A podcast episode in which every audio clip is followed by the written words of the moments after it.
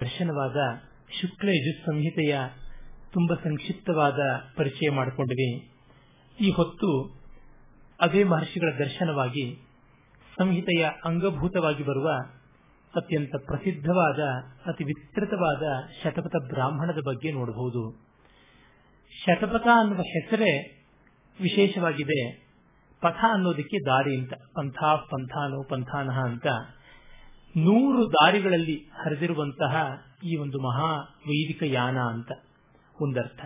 ಮತ್ತೆ ಶತಪದ ಅಂತ ನೂರು ಹೆಜ್ಜೆಗಳಾಗಿ ವಿಭಕ್ತವಾದದ್ದು ಅಂತಲೂ ಹೇಳ್ತಾರೆ. ಒಟ್ಟಿನಲ್ಲಿ ಇದು ನೂರು ಅಧ್ಯಾಯಗಳಿರುವಂತಹ ವಿಸ್ತಾರವಾದದ್ದು. ಶತಪಥಶ್ಚ ಶತಾಧ್ಯಾಯೈ ಅಂತಲೇ ಅದಕ್ಕೆ ನಿರುಕ್ತ ಉಂಟು. ಹೀಗಾಗಿ ನೂರು ಅಧ್ಯಾಯಗಳಿವೆ ಅಂತ. ಮಾಧ್ಯಂದಿನ ಶಾಖೆಯಲ್ಲಿ ತುಂಬಾ ಸ್ಪಷ್ಟವಾಗಿ ನೂರು ಅಧ್ಯಾಯಗಳು ಕಾಣಿಸುತ್ತವೆ. ಕಾಂಡ ಶಾಖೆಯಲ್ಲಿ ನೂರ ನಾಲ್ಕು ಅಧ್ಯಾಯಗಳು ಕಾಣಿಸುತ್ತವೆ. ಸಾಮಾನ್ಯವಾಗಿ ಪಾಠವೆಲ್ಲ ಒಂದೇ ರೀತಿಯಾಗಿರುವಂಥದ್ದು. ಕಾಂಡ ಶಾಖೆಯಲ್ಲಿ ಇರುವಂತಹ ಬೃಹದಾರಣ್ಯಕ ಭಾಗಕ್ಕೆ ಶಂಕರಾಚಾರ್ಯರು ಭಾಷ್ಯ ಬರೆದಿದ್ದಾರೆ. ಮಧ್ವಾಚಾರ್ಯರು ಅದನ್ನೇ ಅನುಸರಿಸಿದ್ದಾರೆ. ಆದರೆ ನಾವು ಕಾಣುವಂತಹ ಪ್ರಸಿದ್ಧವಾದ ಈ ಶತಕದ ಬ್ರಾಹ್ಮಣಕ್ಕೆ ಸಾಯಣಾಚಾರ್ಯರು ಮಾಧ್ಯಂದಿನ ಶಾಖೆಯನ್ನ ಅನುಸರಿಸಿ ವ್ಯಾಖ್ಯಾನ ಮಾಡಿದ್ದಾರೆ ಅಂತ ಅನ್ಸುತ್ತೆ. ಕಾರಣ ಅಲ್ಲಿ ನೂರ ನಾಲ್ಕು, ನೂರು ಅಧ್ಯಾಯಗಳು ಕೂಡ ಕಾಣಿಸುತ್ತವೆ.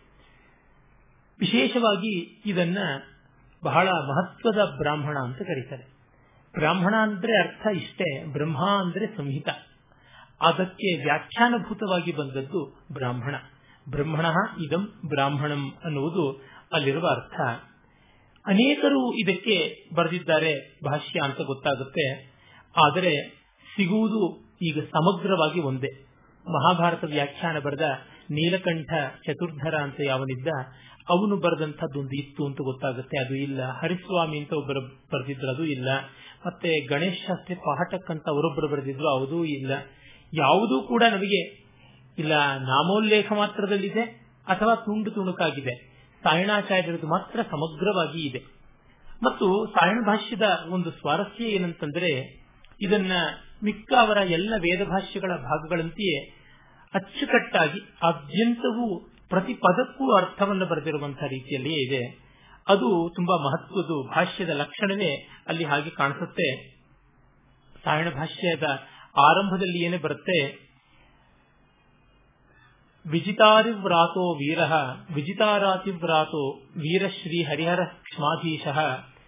धर्मब्रह्मान् धर्मब्रह्माध्वन्यः। समादिशत् सायणाचार्यम् ऋग्यजस्ताम शाखानाम् एकैका व्यक्ततात्वया तावता तत्समानार्थ ज्ञातुम् शक्त्यास्ततः पराः। वासना विशदा यत्र मन्त्रार्थानामशेषतः प्रायेणाध्वर्यवम् कर्म पूर्णम् शाखान्तरैर्विना ಕರಾಮಲಕವದ್ಯತ್ರ ಪರಂ ತತ್ವಂ ಪ್ರಕಾಶಿತಂ, ಯಾಕಾಚಿತ್ ತಾದೃಶೀ ಶಾಖಾ ತ್ವಯಾ ವ್ಯಾಖ್ಯಾಯತಾಮಿತಿ. ಹರಿಹರ ಅಂದರೆ ಎರಡನೇ ಹರಿಹರ ಅಂತ. ಬುಕ್ಕರಾಯನ ಮಗ. ಆತ ಕೇಳ್ತಾ ಇದ್ದಾನೆ, ನೀವು ಸಾಮ ಈ ಮೂರು ಸಂಹಿತೆಗಳನ್ನ ವ್ಯಾಖ್ಯಾನ ಮಾಡಿದ್ರಿ.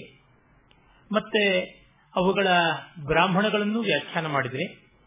ಈಗ ಇವೆಲ್ಲಕ್ಕೂ ಕೂಡ ವಿಶೇಷವಾಗಿ ಅಲಂಕಾರಪ್ರಾಯವಾಗಿರುವಂಥ ಮತ್ತೊಂದು ಗ್ರಂಥ ಯಾವುದಾದರೂ ಉಂಟೆ. ಇದ್ದರೆ ಆ ಮೂಲಕ ವೇದಾರ್ಥವನ್ನ ಪೂರ್ಣವಾಗಿ ಆಧ್ವರ್ಯವ ಕರ್ಮ, ಅಂದ್ರೆ ಯಜ್ಞ ನಿರ್ವಾಹ ಕರ್ಮ, ಅದೆಲ್ಲ ತಿಳಿಯುವಂತಹದ್ದು ಯಾವುದಾದ್ರೂ ಗ್ರಂಥ ಇದ್ರೆ. ಮತ್ತು ಶಾಖಾಂತರ ಇರ್ವಿನ. ಸಾಮಾನ್ಯವಾಗಿ ಇನ್ನೊಂದು ಗ್ರಂಥ ಮತ್ತೊಂದು ಗ್ರಂಥವನ್ನು ನೋಡಬೇಕಾಗಿ ಬಂದಿತ್ತು ಕೆಲವೊಮ್ಮೆ ಒಂದು ಗ್ರಂಥ ಪರಿಪೂರ್ಣವಾಗಿರೋದಿಲ್ಲ. ಅಂದ್ರೆ ಸ್ಪಷ್ಟವಾಗಿರುತ್ತೆ, ಮಿಕ್ಕದ್ದು ಯಾಕೆ ಹೇಳಬೇಕು ಅನ್ನುವ ದೃಷ್ಟಿಯಿಂದಲೂ ಏನೋ, ಹಾಗೆ ಹೀಗೆ ಬೇರೆ ಎಲ್ಲ ವಿಷಯಗಳು ಕೂಡ ಅಂದ್ರೆ ವಿಭಕ್ತವಾಗಿ ಚಲ್ಲಾಪಿಲ್ಲಿ ಆಗ್ಬಿಡುತ್ತೆ. ಉದಾಹರಣೆಗೆ, ಋಗ್ವೇದಗಳ ಪ್ರಸಿದ್ಧವಾದ ಗೃಹಿಸೂತ್ರ ಆಶ್ವಲಾಯನ. ಗೃಹಿಸೂತ್ರದಲ್ಲಿ ತುಂಬಾ ಸಂಕ್ಷಿಪ್ತವಾಗಿ ಬರುತ್ತೆ ಎಷ್ಟೋ ವಿಷಯಗಳು. ನಮಗೆ ಕೆಲವು ಗೊತ್ತಾಗದೆ ಹೋದಾಗ ಅನ್ಯ ಸೂತ್ರಗಳಿಂದ, ಅನ್ಯ ಶಾಖೆಗಳಿಂದ ತಿಳ್ಕೊಳ್ಬೇಕು ಅಂತಾರೆ ಶಾಖಾಂತರದಿಂದ. ಅವಾಗ ಬೋಧಾಯನವೋ ಆಪಸ್ತಂಭವೋ ಗೋಭಿಲವೋ ಬೇಕಾಗುತ್ತೆ. ಆಪಸ್ತಂಭರು ಬೋಧಾಯನಕ್ಕೆ ಹೋಲಿಸಿದ್ರೆ ಸಂಕ್ಷಿಪ್ತವಾಗಿರುವಂತದ್ದು ಆಗ ಮತ್ತೊಂದು ವಿವರಗಳಿಗೆ ಬೇಕಾಗುತ್ತೆ. ಅಂತ ಹೀಗೆಲ್ಲ. ಈಗ ವ್ಯಾಕರಣದಲ್ಲೂ ಅದೇ ರೀತಿಯಾಗಿ ಉಂಟು ಚಾಂದ್ರ ಜೈನೇಂದ್ರ ಮೊದಲಾದ ಅನೇಕ ಪ್ರಭೇದಗಳಿವೆ. ಆದರೆ ಎಲ್ಲವೂ ಕೂಡ ಪಾಣಿನಿಯನ್ನೇ ಅವಲಂಬಿಸಿಕೊಂಡಿರಬೇಕಾಗುತ್ತೆ. ಪಾಣಿನಿಯಲ್ಲಿ ಪರಿಪೂರ್ಣವಾದಂತಹ ವ್ಯಾಕರಣ ವ್ಯಾಖ್ಯೆ ಉಂಟು. ಹಾಗೆ ಯಾವುದೇ ಶಾಖಾಂತರದ ಪ್ರಮೇಯವಿಲ್ಲದೆ ಒಂದೇ ಗ್ರಂಥದಲ್ಲಿ ಎಲ್ಲ ಸಿಗುವಂತದ್ದಾಗಬೇಕು ಅಂತಹದ್ದು ಉಂಟಾ ಅಂತ ಕೇಳಿದಾಗ ಮತ್ತು ಕರಾಮಲಕವದ್ಯತ್ರ ಪರಂ ತತ್ವಂ ಪ್ರಕಾಶಿತಂ.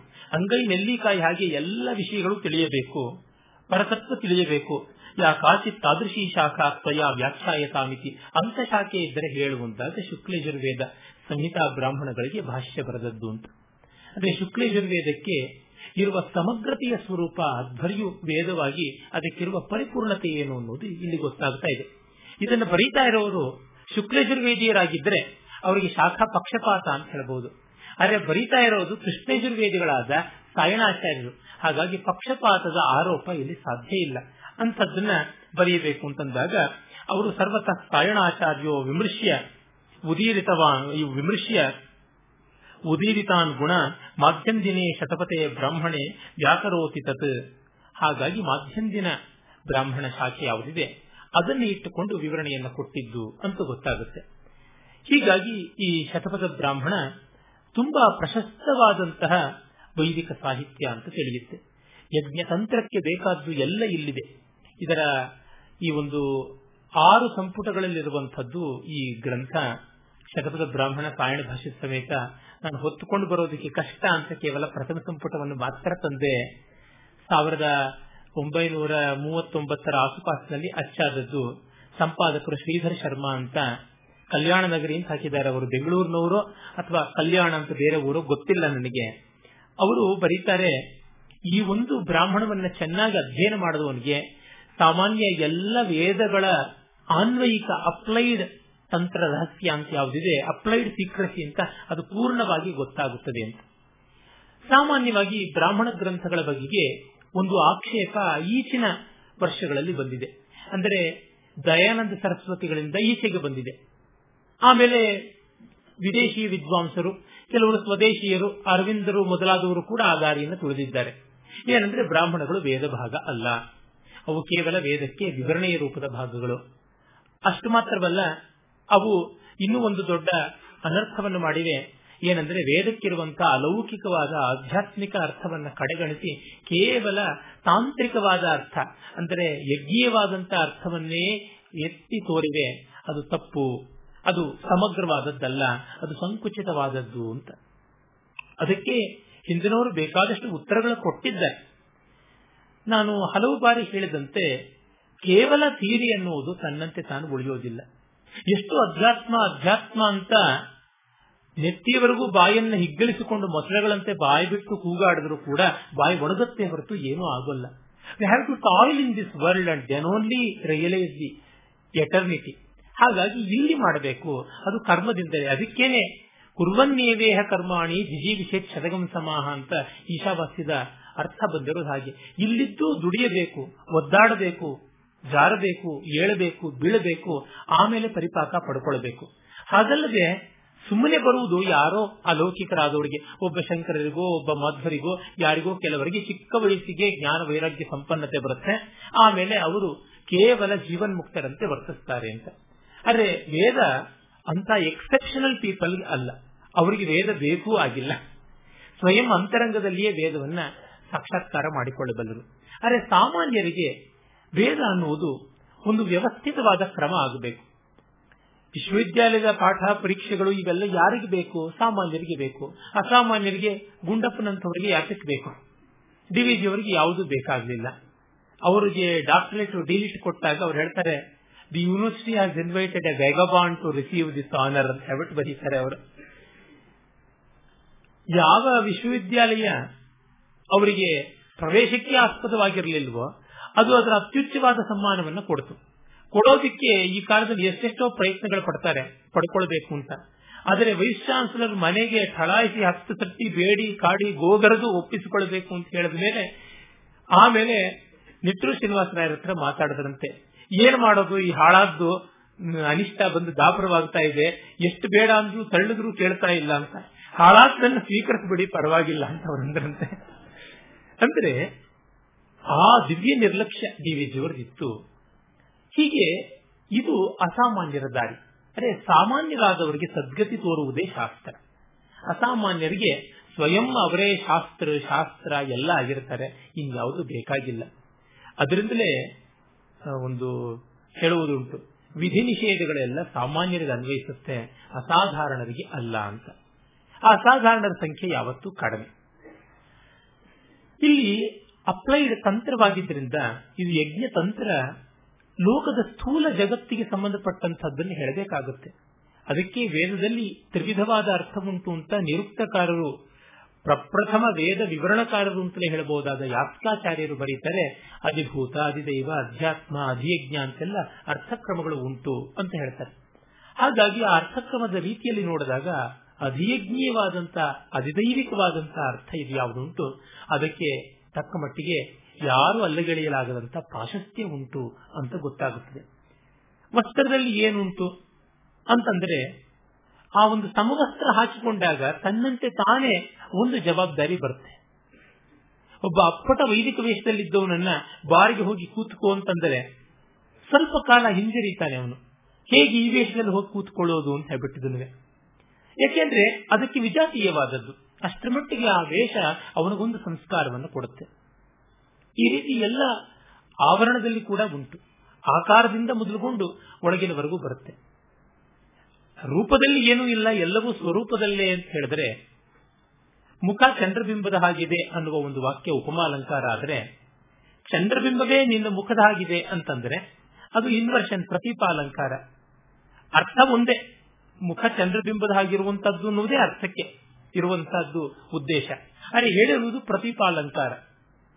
ನಿರೀಕ್ಷ ವಿದ್ಯುನ್ನಯನ ಪಯೋಧ ಮುಖಂ ನಿಶಾಯಾಮ್ ಅಭಿಸಾರಿಕಾಯ ಪಾಣಿ ಮಹರ್ಷಿಯ ಒಂದು ಶ್ಲೋಕ ಇದು.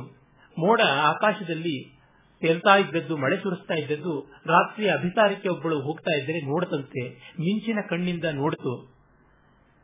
ವಾಂತಃ ಕಿಮು ಚಂದ್ರ, ವರ್ಷೇಣ ಸಹ, ಮಳೆಯ ಜೊತೆಗೆ ನಾನು ಚಂದ್ರನನ್ನು ಜಾರಿಸಿಬಿಟ್ನಾ ಏನು ಅಂತ ಭ್ರಮೆ ಪಟ್ಟು ಇತ್ಯಾರ್ಥತರಂಬ್ರ ರಾಸ ಅಯ್ಯೋ ಅಂತ ಹೇಳ್ಬಿಟ್ಟು ಗುಡುಗಿನ ಮೂಲಕವಾಗಿ ಗೋಳಿಟ್ಟಿತು ಅಂತ.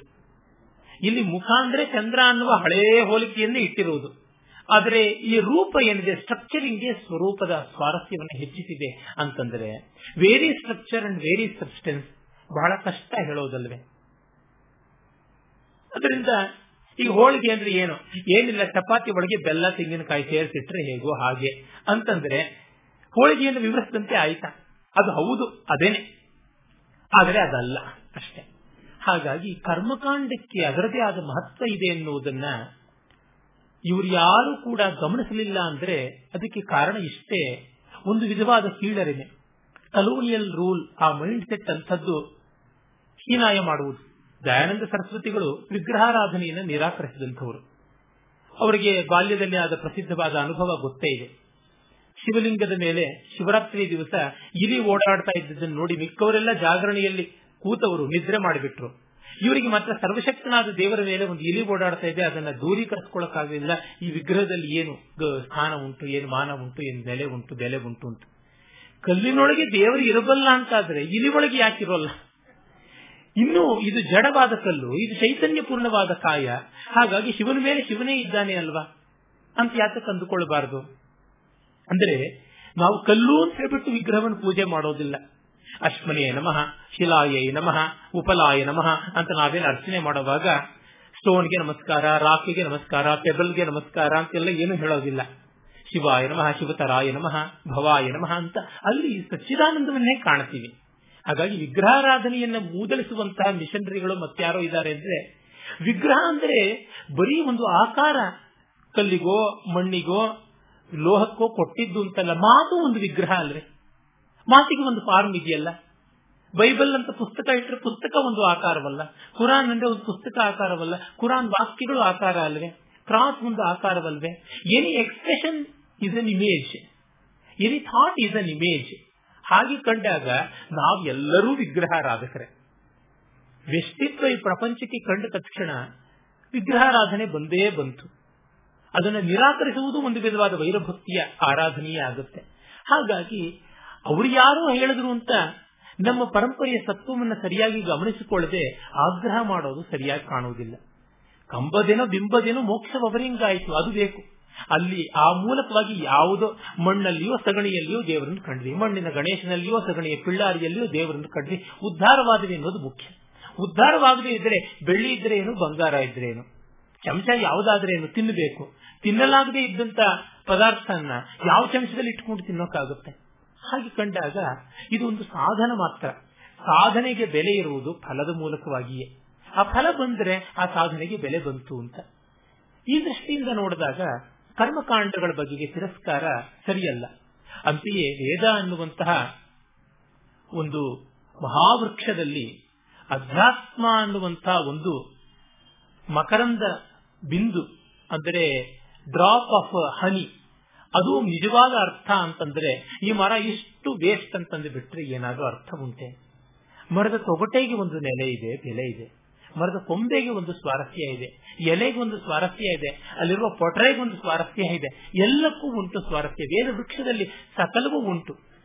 ಒಂದು ಹೂವಿನ ಹನಿಯೊಂದನ್ನು ತಂದು ಮುಂದೆ ಇಟ್ಟುಬಿಟ್ಟಿದ್ರೆ ಮಕರಂದದ ಬಿಂದುವನ್ನು ತಂದು, ಇದೇ ನೋಡಿ, ಆ ಇಡೀ ಮರದ ಸರ್ವಸ್ವ ಅಂತಂದ್ರೆ ಮರವನ್ನು ನಾನು ಊಹೆ ಮಾಡ್ಕೊಳಕ್ ಸಾಧ್ಯವ? ಒಂದ್ ಚಮಚ ಸಕ್ಕರೆ ಮುಂದೆ ಇಟ್ಟು, ಇದು ಕಬ್ಬಿನ ಜಲ್ಲೆ ಅಂತಂದ್ರೆ ಏನ್ ಹೇಳೋಣ?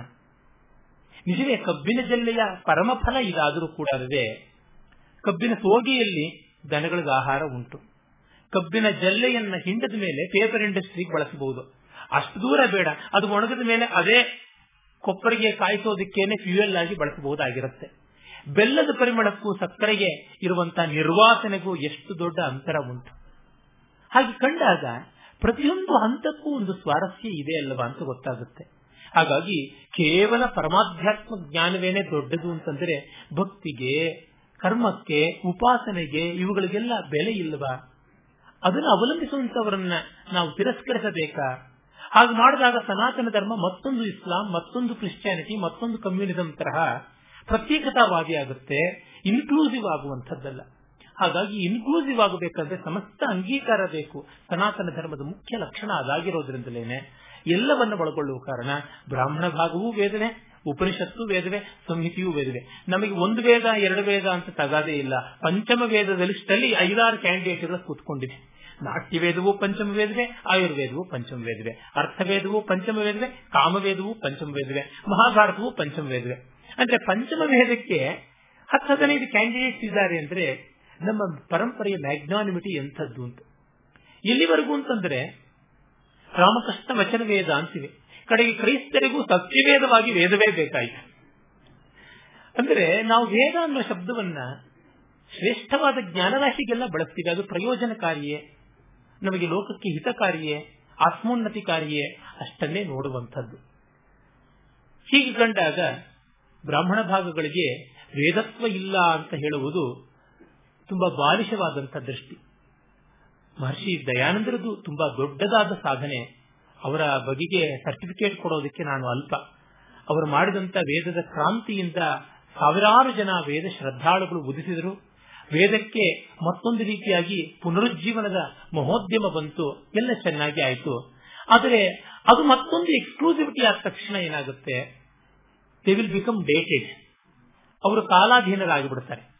ಹಾಗಾಗಿ ಇನ್ಕ್ಲೂಸಿವ್ ಆದರೆ ಕಾಲಾತೀತರಾಗ್ತಾರೆ. ದಯಾನಂದ ಸರಸ್ವತಿಗಳಿಗೆ ಯಾವುದೋ ಒಂದು ತತ್ಕಾಲದ ಉದ್ದೇಶ ಇತ್ತು. ಹಾಗೆ ಮಾಡಿದ್ರು. ಆದರೆ ಆ ಪರಂಪರೆಯಿಂದ ಮುಂದೆ ಇದನ್ನು ತಿದ್ದುಕೊಳ್ಳೋಣ ಅಂತ ಮಾಡಿದ್ರೆ ಒಳ್ಳೆಯದಾಗುತ್ತೆ. ಹಾಗೆ ನೋಡಿದಾಗಲೇ ನಮಗೆ ನಮ್ಮ ಪರಂಪರೆ ಒಂದೊಂದು ಬಾರಿ ತೀವ್ರವಾಗಿ ಯಾವುದೋ ಒಂದು ಆಯಾಮವನ್ನು ಒತ್ತಿ ಹೇಳಿರುತ್ತೆ, ಮತ್ತೆ ಮುಂದೆ ಎಲ್ಲವನ್ನ ಸೇರಿಸಿಕೊಂಡು ಬರುತ್ತೆ ಅನ್ನೋದರ ಸ್ವಾರಸ್ಯ ಗೊತ್ತಾಗುತ್ತೆ.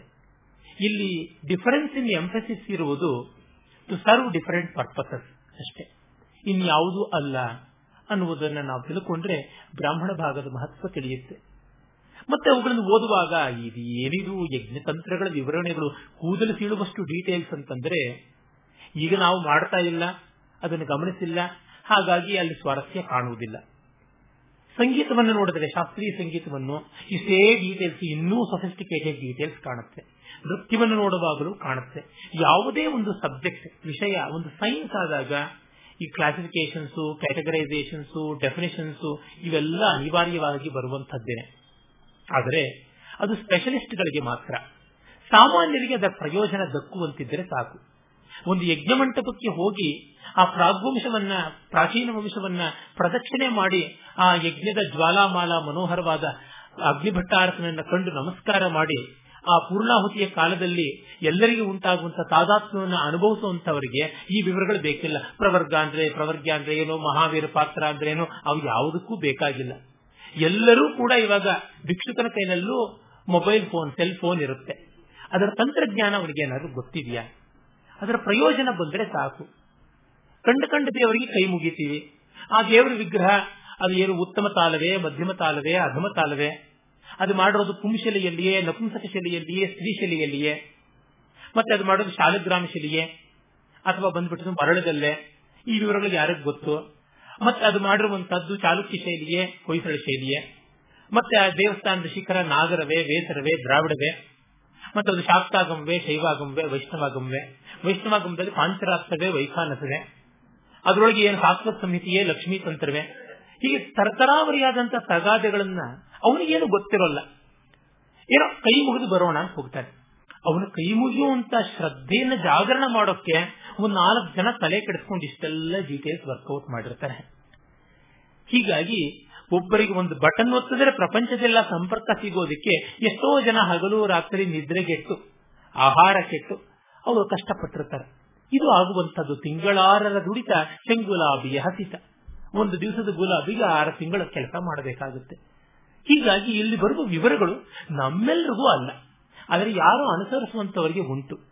ಆ ವಿವರಗಳ ಬಗ್ಗೆ ಕೇವಲ ಒಂದು ಗ್ಲಿಮ್ಸ್ ಒಂದು ಫ್ಲಾಶ್ ಇದ್ರೆ ಆ ಕೆಲಸ ಮಾಡುವವರ ಬಗ್ಗೆ ನಮಗೆ ಗೌರವ ಬರುತ್ತೆ. ಅಬ್ಬಾ, ಎಷ್ಟು ಕೆಲಸ ಮಾಡ್ತಾರೆ ಅಂತ. ಏನಿಲ್ಲ, ರಸ್ತೆಯಲ್ಲಿ ಟಾರ್ ರೋಡ್ ಅನ್ನ ಕಟ್ ಮಾಡಿ ಒಂದು ಟ್ರೆಂಚ್ ಅಗಿಬೇಕು ಒಂದು ಪೈಪ್ ಲೈನ್ ಹಾಕಬೇಕು ಅಂದ್ರೆ ಆ ತಾರಿನ ಪದರವನ್ನ ಕಿತ್ತು ಹಾಕೋದಿಕ್ಕೆ ಗುದ್ದಲಿ ಹಿಡ್ಕೊಂಡು ಎಷ್ಟು ಕಷ್ಟ ಪಡ್ತಾರೆ ಅನ್ನೋದನ್ನ ಒಂದು ಐದು ನಿಮಿಷ ನಾವು ಅಗದು ಅನುಭವಿಸಿದ್ರೆ ಜನ್ಮ ಇಡೀ ಮರೆಯೋಕ್ಕಾಗೋದಿಲ್ಲ. ಅಷ್ಟು ಬೇಕಾಗುತ್ತೆ. ಹಾಗೆ ಯಾವುದೇ ಒಂದು ಕೆಲಸದಲ್ಲಿಯೂ ಇರುತ್ತೆ. ಅದರಿಂದ ಒಂದು ಸ್ವಲ್ಪವಾಗಿ ಸಂವೇದನಶೀಲತೆ ನಮಗೆ ಬಂದ್ರೆ ಗೊತ್ತಾಗುತ್ತೆ. ಆಮೇಲೆ ಅದು ಬೈಗಾನ್ ನಮಗೆ ಆ ತಂತ್ರವೂ ಬೇಡ ಯಜ್ಞ ತಂತ್ರವೂ ಬೇಡ, ಯಜ್ಞದ ಡೀಟೇಲ್ಸ್ ಇಂದ ನಮಗೆ ಯಾವ ಫಲವೂ ಬೇಕಿಲ್ಲ. ಅಂತವ್ರಿಗೇನು ಅನ್ನುವಾಗ ಅಲ್ಲಿಯೂ ಉಂಟು. ಯಜ್ಞತಂತ್ರ ಒಂದು ಪ್ರೋಟೋಟೈಪ್ ಮಾಡೆಲ್ ಅದರ ಮೂಲಕವಾಗಿ ಬೇಕಾದಷ್ಟು ಇಟ್ಕೊಳ್ಬಹುದು ಯಜ್ಞವನ್ನ ಒಂದು ಕಾಮಧೇನು ಅಂತ ಕರೆದರು. ಯಜ್ಞತಂತ್ರದ ವ್ಯವಸ್ಥೆ ಏನಿದೆ? ಅದನ್ನ ಆಧುನಿಕ ನಿರ್ವಾಹಕ ತಂತ್ರ ಮ್ಯಾನೇಜರಿಯಲ್ ಸ್ಟಡೀಸ್ ಅಲ್ಲಿ ಸಾಕಷ್ಟು ಬಳಸಿಕೊಳ್ಳಬಹುದಾದದ್ದು. ವ್ಯವಸ್ಥೆ ಶಿಸ್ತು. ಯಾವ ರೀತಿ ವರ್ಕೌಟ್ ಆಗುತ್ತೆ ಅಂತ. ಒಂದು ಸಣ್ಣ ಉದಾಹರಣೆ ಕೊಡುವುದಿದ್ರೆ, ಯಜ್ಞದಲ್ಲಿ ಅಧ್ವರ್ಯುಗಣ ಋತ್ವಿಗಣ ಹೋತ್ರಗಣ ಹೋತ್ರಗಣ, ಉದ್ಗಾತ್ರಗಣ, ಬ್ರಹ್ಮಗಣ ಅಂತ ಋತ್ವಿಗ್ ನಾಲ್ಕು ವಿಭಾಗವಾಗಿರುತ್ತೆ. ಅವರಷ್ಟು ಜನಕ್ಕೂ ಪ್ರತ್ಯೇಕವಾದಂತಹ ಅಧ್ವರ್ಯು ಪಥ ಹೋತ್ರ ಪಥ ಉದ್ಗಾತ್ರ ಪಥ ಬ್ರಹ್ಮಪಥ ಅಂತ ಬೇರೆ ಬೇರೆ ಚಾನೆಲ್ಸ್ ಆ ದಾರಿಯಲ್ಲೇ ಅವ್ರು ನಡೀಬೇಕು ಅಂತ. ಈಗ ಆಟೋಗೆ ಸೆಪರೇಟ್ ಲೇನ್ ತ್ರೀ ವೀಲರ್ಸ್ಗೆ ಫೋರ್ ವೀಲರ್ಸ್ಗೆ ಎಲ್ಲರಿಗೂ ಸಪರೇಟ್ ಲೇನ್ ಅಂತ ಮಾಡಿಲ್ವಾ? ಹಾಗೆ ಅದು ಒಂದು ಸಪರೇಟ್ ಲೇನ್ ಮಾಡಿದರೆ ಬೇರೆ ಕಡೆ ಅವ್ರು ಹೋಗಿ ಟ್ರಾಫಿಕ್ ಜಾಮ್ ಮಾಡಬಾರದು ಅಂತ. ಅದು ಒಂದು ಹೊಸ ಕಾಣಿಕೆ ಅಲ್ವಾ? ಅಂದ್ರೆ ಇನ್ನೊಬ್ಬರ ಕೆಲಸದಲ್ಲಿ ಮಾತ್ರವಲ್ಲ, ಇನ್ನೊಬ್ಬರ ಹಾದಿಯಲ್ಲೂ ಮೂಗು ಹಾಯಿಸಬಾರದು ಅನ್ನುವಂಥದ್ದಲ್ಲಿ ಕಾಣುತ್ತೆ. ಆಮೇಲೆ ಪಕ್ಕದಲ್ಲಿಯೇ ಕೂತಿರ್ತಾನೆ ಒಬ್ಬ. ಒಬ್ಬ ಋತ್ವಿಕ್ ಅವನ ಮೈತ್ರಾವರಣ ಇರಬಹುದು ಅಥವಾ ಪೋತ ಇರಬಹುದು ನೇಷ್ಟ ಇರಬಹುದು ಉಪದೃಷ್ಟ ಇರಬಹುದು ಅವನು ಕೂತಿರ್ತಾನೆ. ಅವನ ಪಕ್ಕದಲ್ಲಿಯೇ ಮತ್ತೊಬ್ಬ ಪ್ರತಿಪ್ರಸ್ತೋತಾನೋ ಗ್ರಾವಸ್ತೋ ಯಾರೋ ಕೂತಿರ್ತಾನೆ. ಇವನಿಗೆ ಕಮಾಂಡ್ ಇವ್ ಚೆನ್ನಾಗಿ ಗೊತ್ತಿದ್ರು ಇವನು ಕೊಡೋ ಹಾಗಿಲ್ಲ. ಅಲ್ಲಿ ದೂರದಲ್ಲಿ ಅಗ್ನಿಧ್ರ ನಿಂತ್ಕೊಂಡಿರ್ತಾನೆ. ಅಗ್ನಿಧ್ರಿಯ ಅಗ್ನಿಯಲ್ಲಿ ಅವನು ಕಾಪಾಡಿಕೊಂಡು ನಿಂತ್ಕೊಂಡಿರ್ತಾನೆ. ಅವನ ಶಸ್ತ್ರವನ್ನ ಸ್ಥ್ಯಾ ಅಂತ ಇರುತ್ತೆ. ಶಸ್ತ್ರವನ್ನು ಹಿಡಿದಿಟ್ಕೊಂಡು ಅಸ್ತು ವೌ ಶಟ್ ಅಂತ ಅವನು ಕಮಾಂಡ್ ಕೊಟ್ಟ ಇವನು ಮಾಡಬೇಕು. ಇಲ್ಲದೆ ಮಾಡೋ ಹಾಗಿಲ್ಲ. ಅಂದ್ರೆ ಏನು? ಪಕ್ಕದವರ ಒಂದು ಕೆಲಸ ನಮಗೆ ಏನು ಅಂತ ಗೊತ್ತಿದ್ರು ಕೂಡ ನಾವೆಲ್ಲ ಕಮಾಂಡ್ ಕೊಡಬೇಕಾದದ್ದು ಅಲ್ಲಿ ಯಾವನು ಅಪಾಯಿಂಟೆಡ್ ಆಗಿದಾನೋ ಅವನು ಕೊಡಬೇಕು ಅಂತ. ಪ್ರೂಫ್ ರೀಡಿಂಗ್ ಅಂತ ನಾವು ಮಾಡ್ತೀವಿ ಗ್ರಂಥದ. ಸ್ವಂತ ಸಿದ್ಧಾವಣೆಗಳು ಮಾಡೋ ಹಾಗಿಲ್ಲ. ಅವನಿಗೆ ಗೊತ್ತಿರೋದು ಏನಿದ್ರು ಕೂಡ ಸಬ್ಜೆಕ್ಟ್ ಅಂತ ಇದ್ದು ಹಾಗಿಲ್ಲ. ಅಲ್ಲಿರುವಂತಹ ಇದು ಅಕ್ಕಿನ ದೋಷಗಳನ್ನು ಮಾತ್ರ ತಿದ್ದಬೇಕು. ಅದು ಏನು ಕರಡನ್ನು ಹಿಡ್ಕೊಂಡು ತಿದ್ದಬೇಕು ಅಷ್ಟೇನೆ. ಆದ್ರೆ ತನ್ನ ಕೆಲಸವನ್ನು ತಾನು ಒಂದು ಕುರುಡು ಅನ್ನೋ ತರವೇ ಮಾಡಬೇಕಾಗುತ್ತೆ. ಹಾಗೆ ಮಾಡದೇ ಇದ್ರೆ ನೂರಾರು ಜನರನ್ನ ನಿರ್ವಾಹ ಮಾಡೋದು ಕಷ್ಟವಾಗುತ್ತೆ. ಈಗ ಕಂಪ್ಯೂಟರ್ಗಳಷ್ಟು ಎಫಿಷಿಯಂಟ್ ಆಗಿರೋದಕ್ಕೆ ಕಾರಣ ಏನು? ಒಂದರ ಕೆಲಸ ಮತ್ತೊಂದು ಮಾಡೋದಿಲ್ಲ. ಮೆಥಾಡಿಕಲ್ ಆಗಿ ನಡೆಯುವಂತಹದ್ದು ಈ ಕಂಪ್ಯೂಟರ್ಗಳ ಒಂದು ಇವುಗಳನ್ನ ಫೈಲ್ಸ್ ಅನ್ನ ಕ್ಲೋಸ್ ಮಾಡುವುದಕ್ಕೆ ಒಂದು ವ್ಯವಸ್ಥಿತವಾದಂತಹ ಮೆಥಡ್ ಇದೆಯಲ್ಲ, ಓಪನ್ ಮಾಡದಂತೇನೆ ಕ್ಲೋಸ್ ಮಾಡಬೇಕಲ್ಲ. ಸುಮ್ಮನೆ ಏನೋ ಬಟನ್ ಅನ್ನು ಆಫ್ ಮಾಡಿಬಿಟ್ರೆ ಎಲ್ಲ ಜಾಮ್ ಆಗ್ಬಿಡುತ್ತೆ ಅಂತ. ಆ ಬೇರೆ ಬೇರೆ ಸಂಪುಟಗಳಲ್ಲಿ ಶಾಲಗ್ರಾಮಗಳನ್ನ ಬೇರೆ ವಿಗ್ರಹಗಳನ್ನ ಎಲ್ಲ ಇಟ್ಕೊಂಡಿದ್ದವರು ಅದಕ್ಕೆ ಅದಕ್ಕೆ ಅದೇ ಮುಚ್ಚಳ ಹಾಕಿ ಹಾಗಾಗಿ ಮುಚ್ಚಬೇಕು ಅನ್ನುವಂತೇನೆ ಇದು ಕೂಡ ಅಂದ್ರೆ ಅದು ಒಂದು ವ್ಯವಸ್ಥೆ. ಅಂದ್ರೆ ತುಂಬಾ ಎಫಿಷಿಯನ್ಸಿ ಬರಬೇಕು ಸ್ಪೀಡ್ ಬರಬೇಕು ಅಂದ್ರೆ ಈ ಒಂದು ಬೋರಿಂಗ್ ಮೊನಾಟನಿ ಒಂದು ಹಂತದಲ್ಲಿ ಬೇಕಾಗುತ್ತೆ.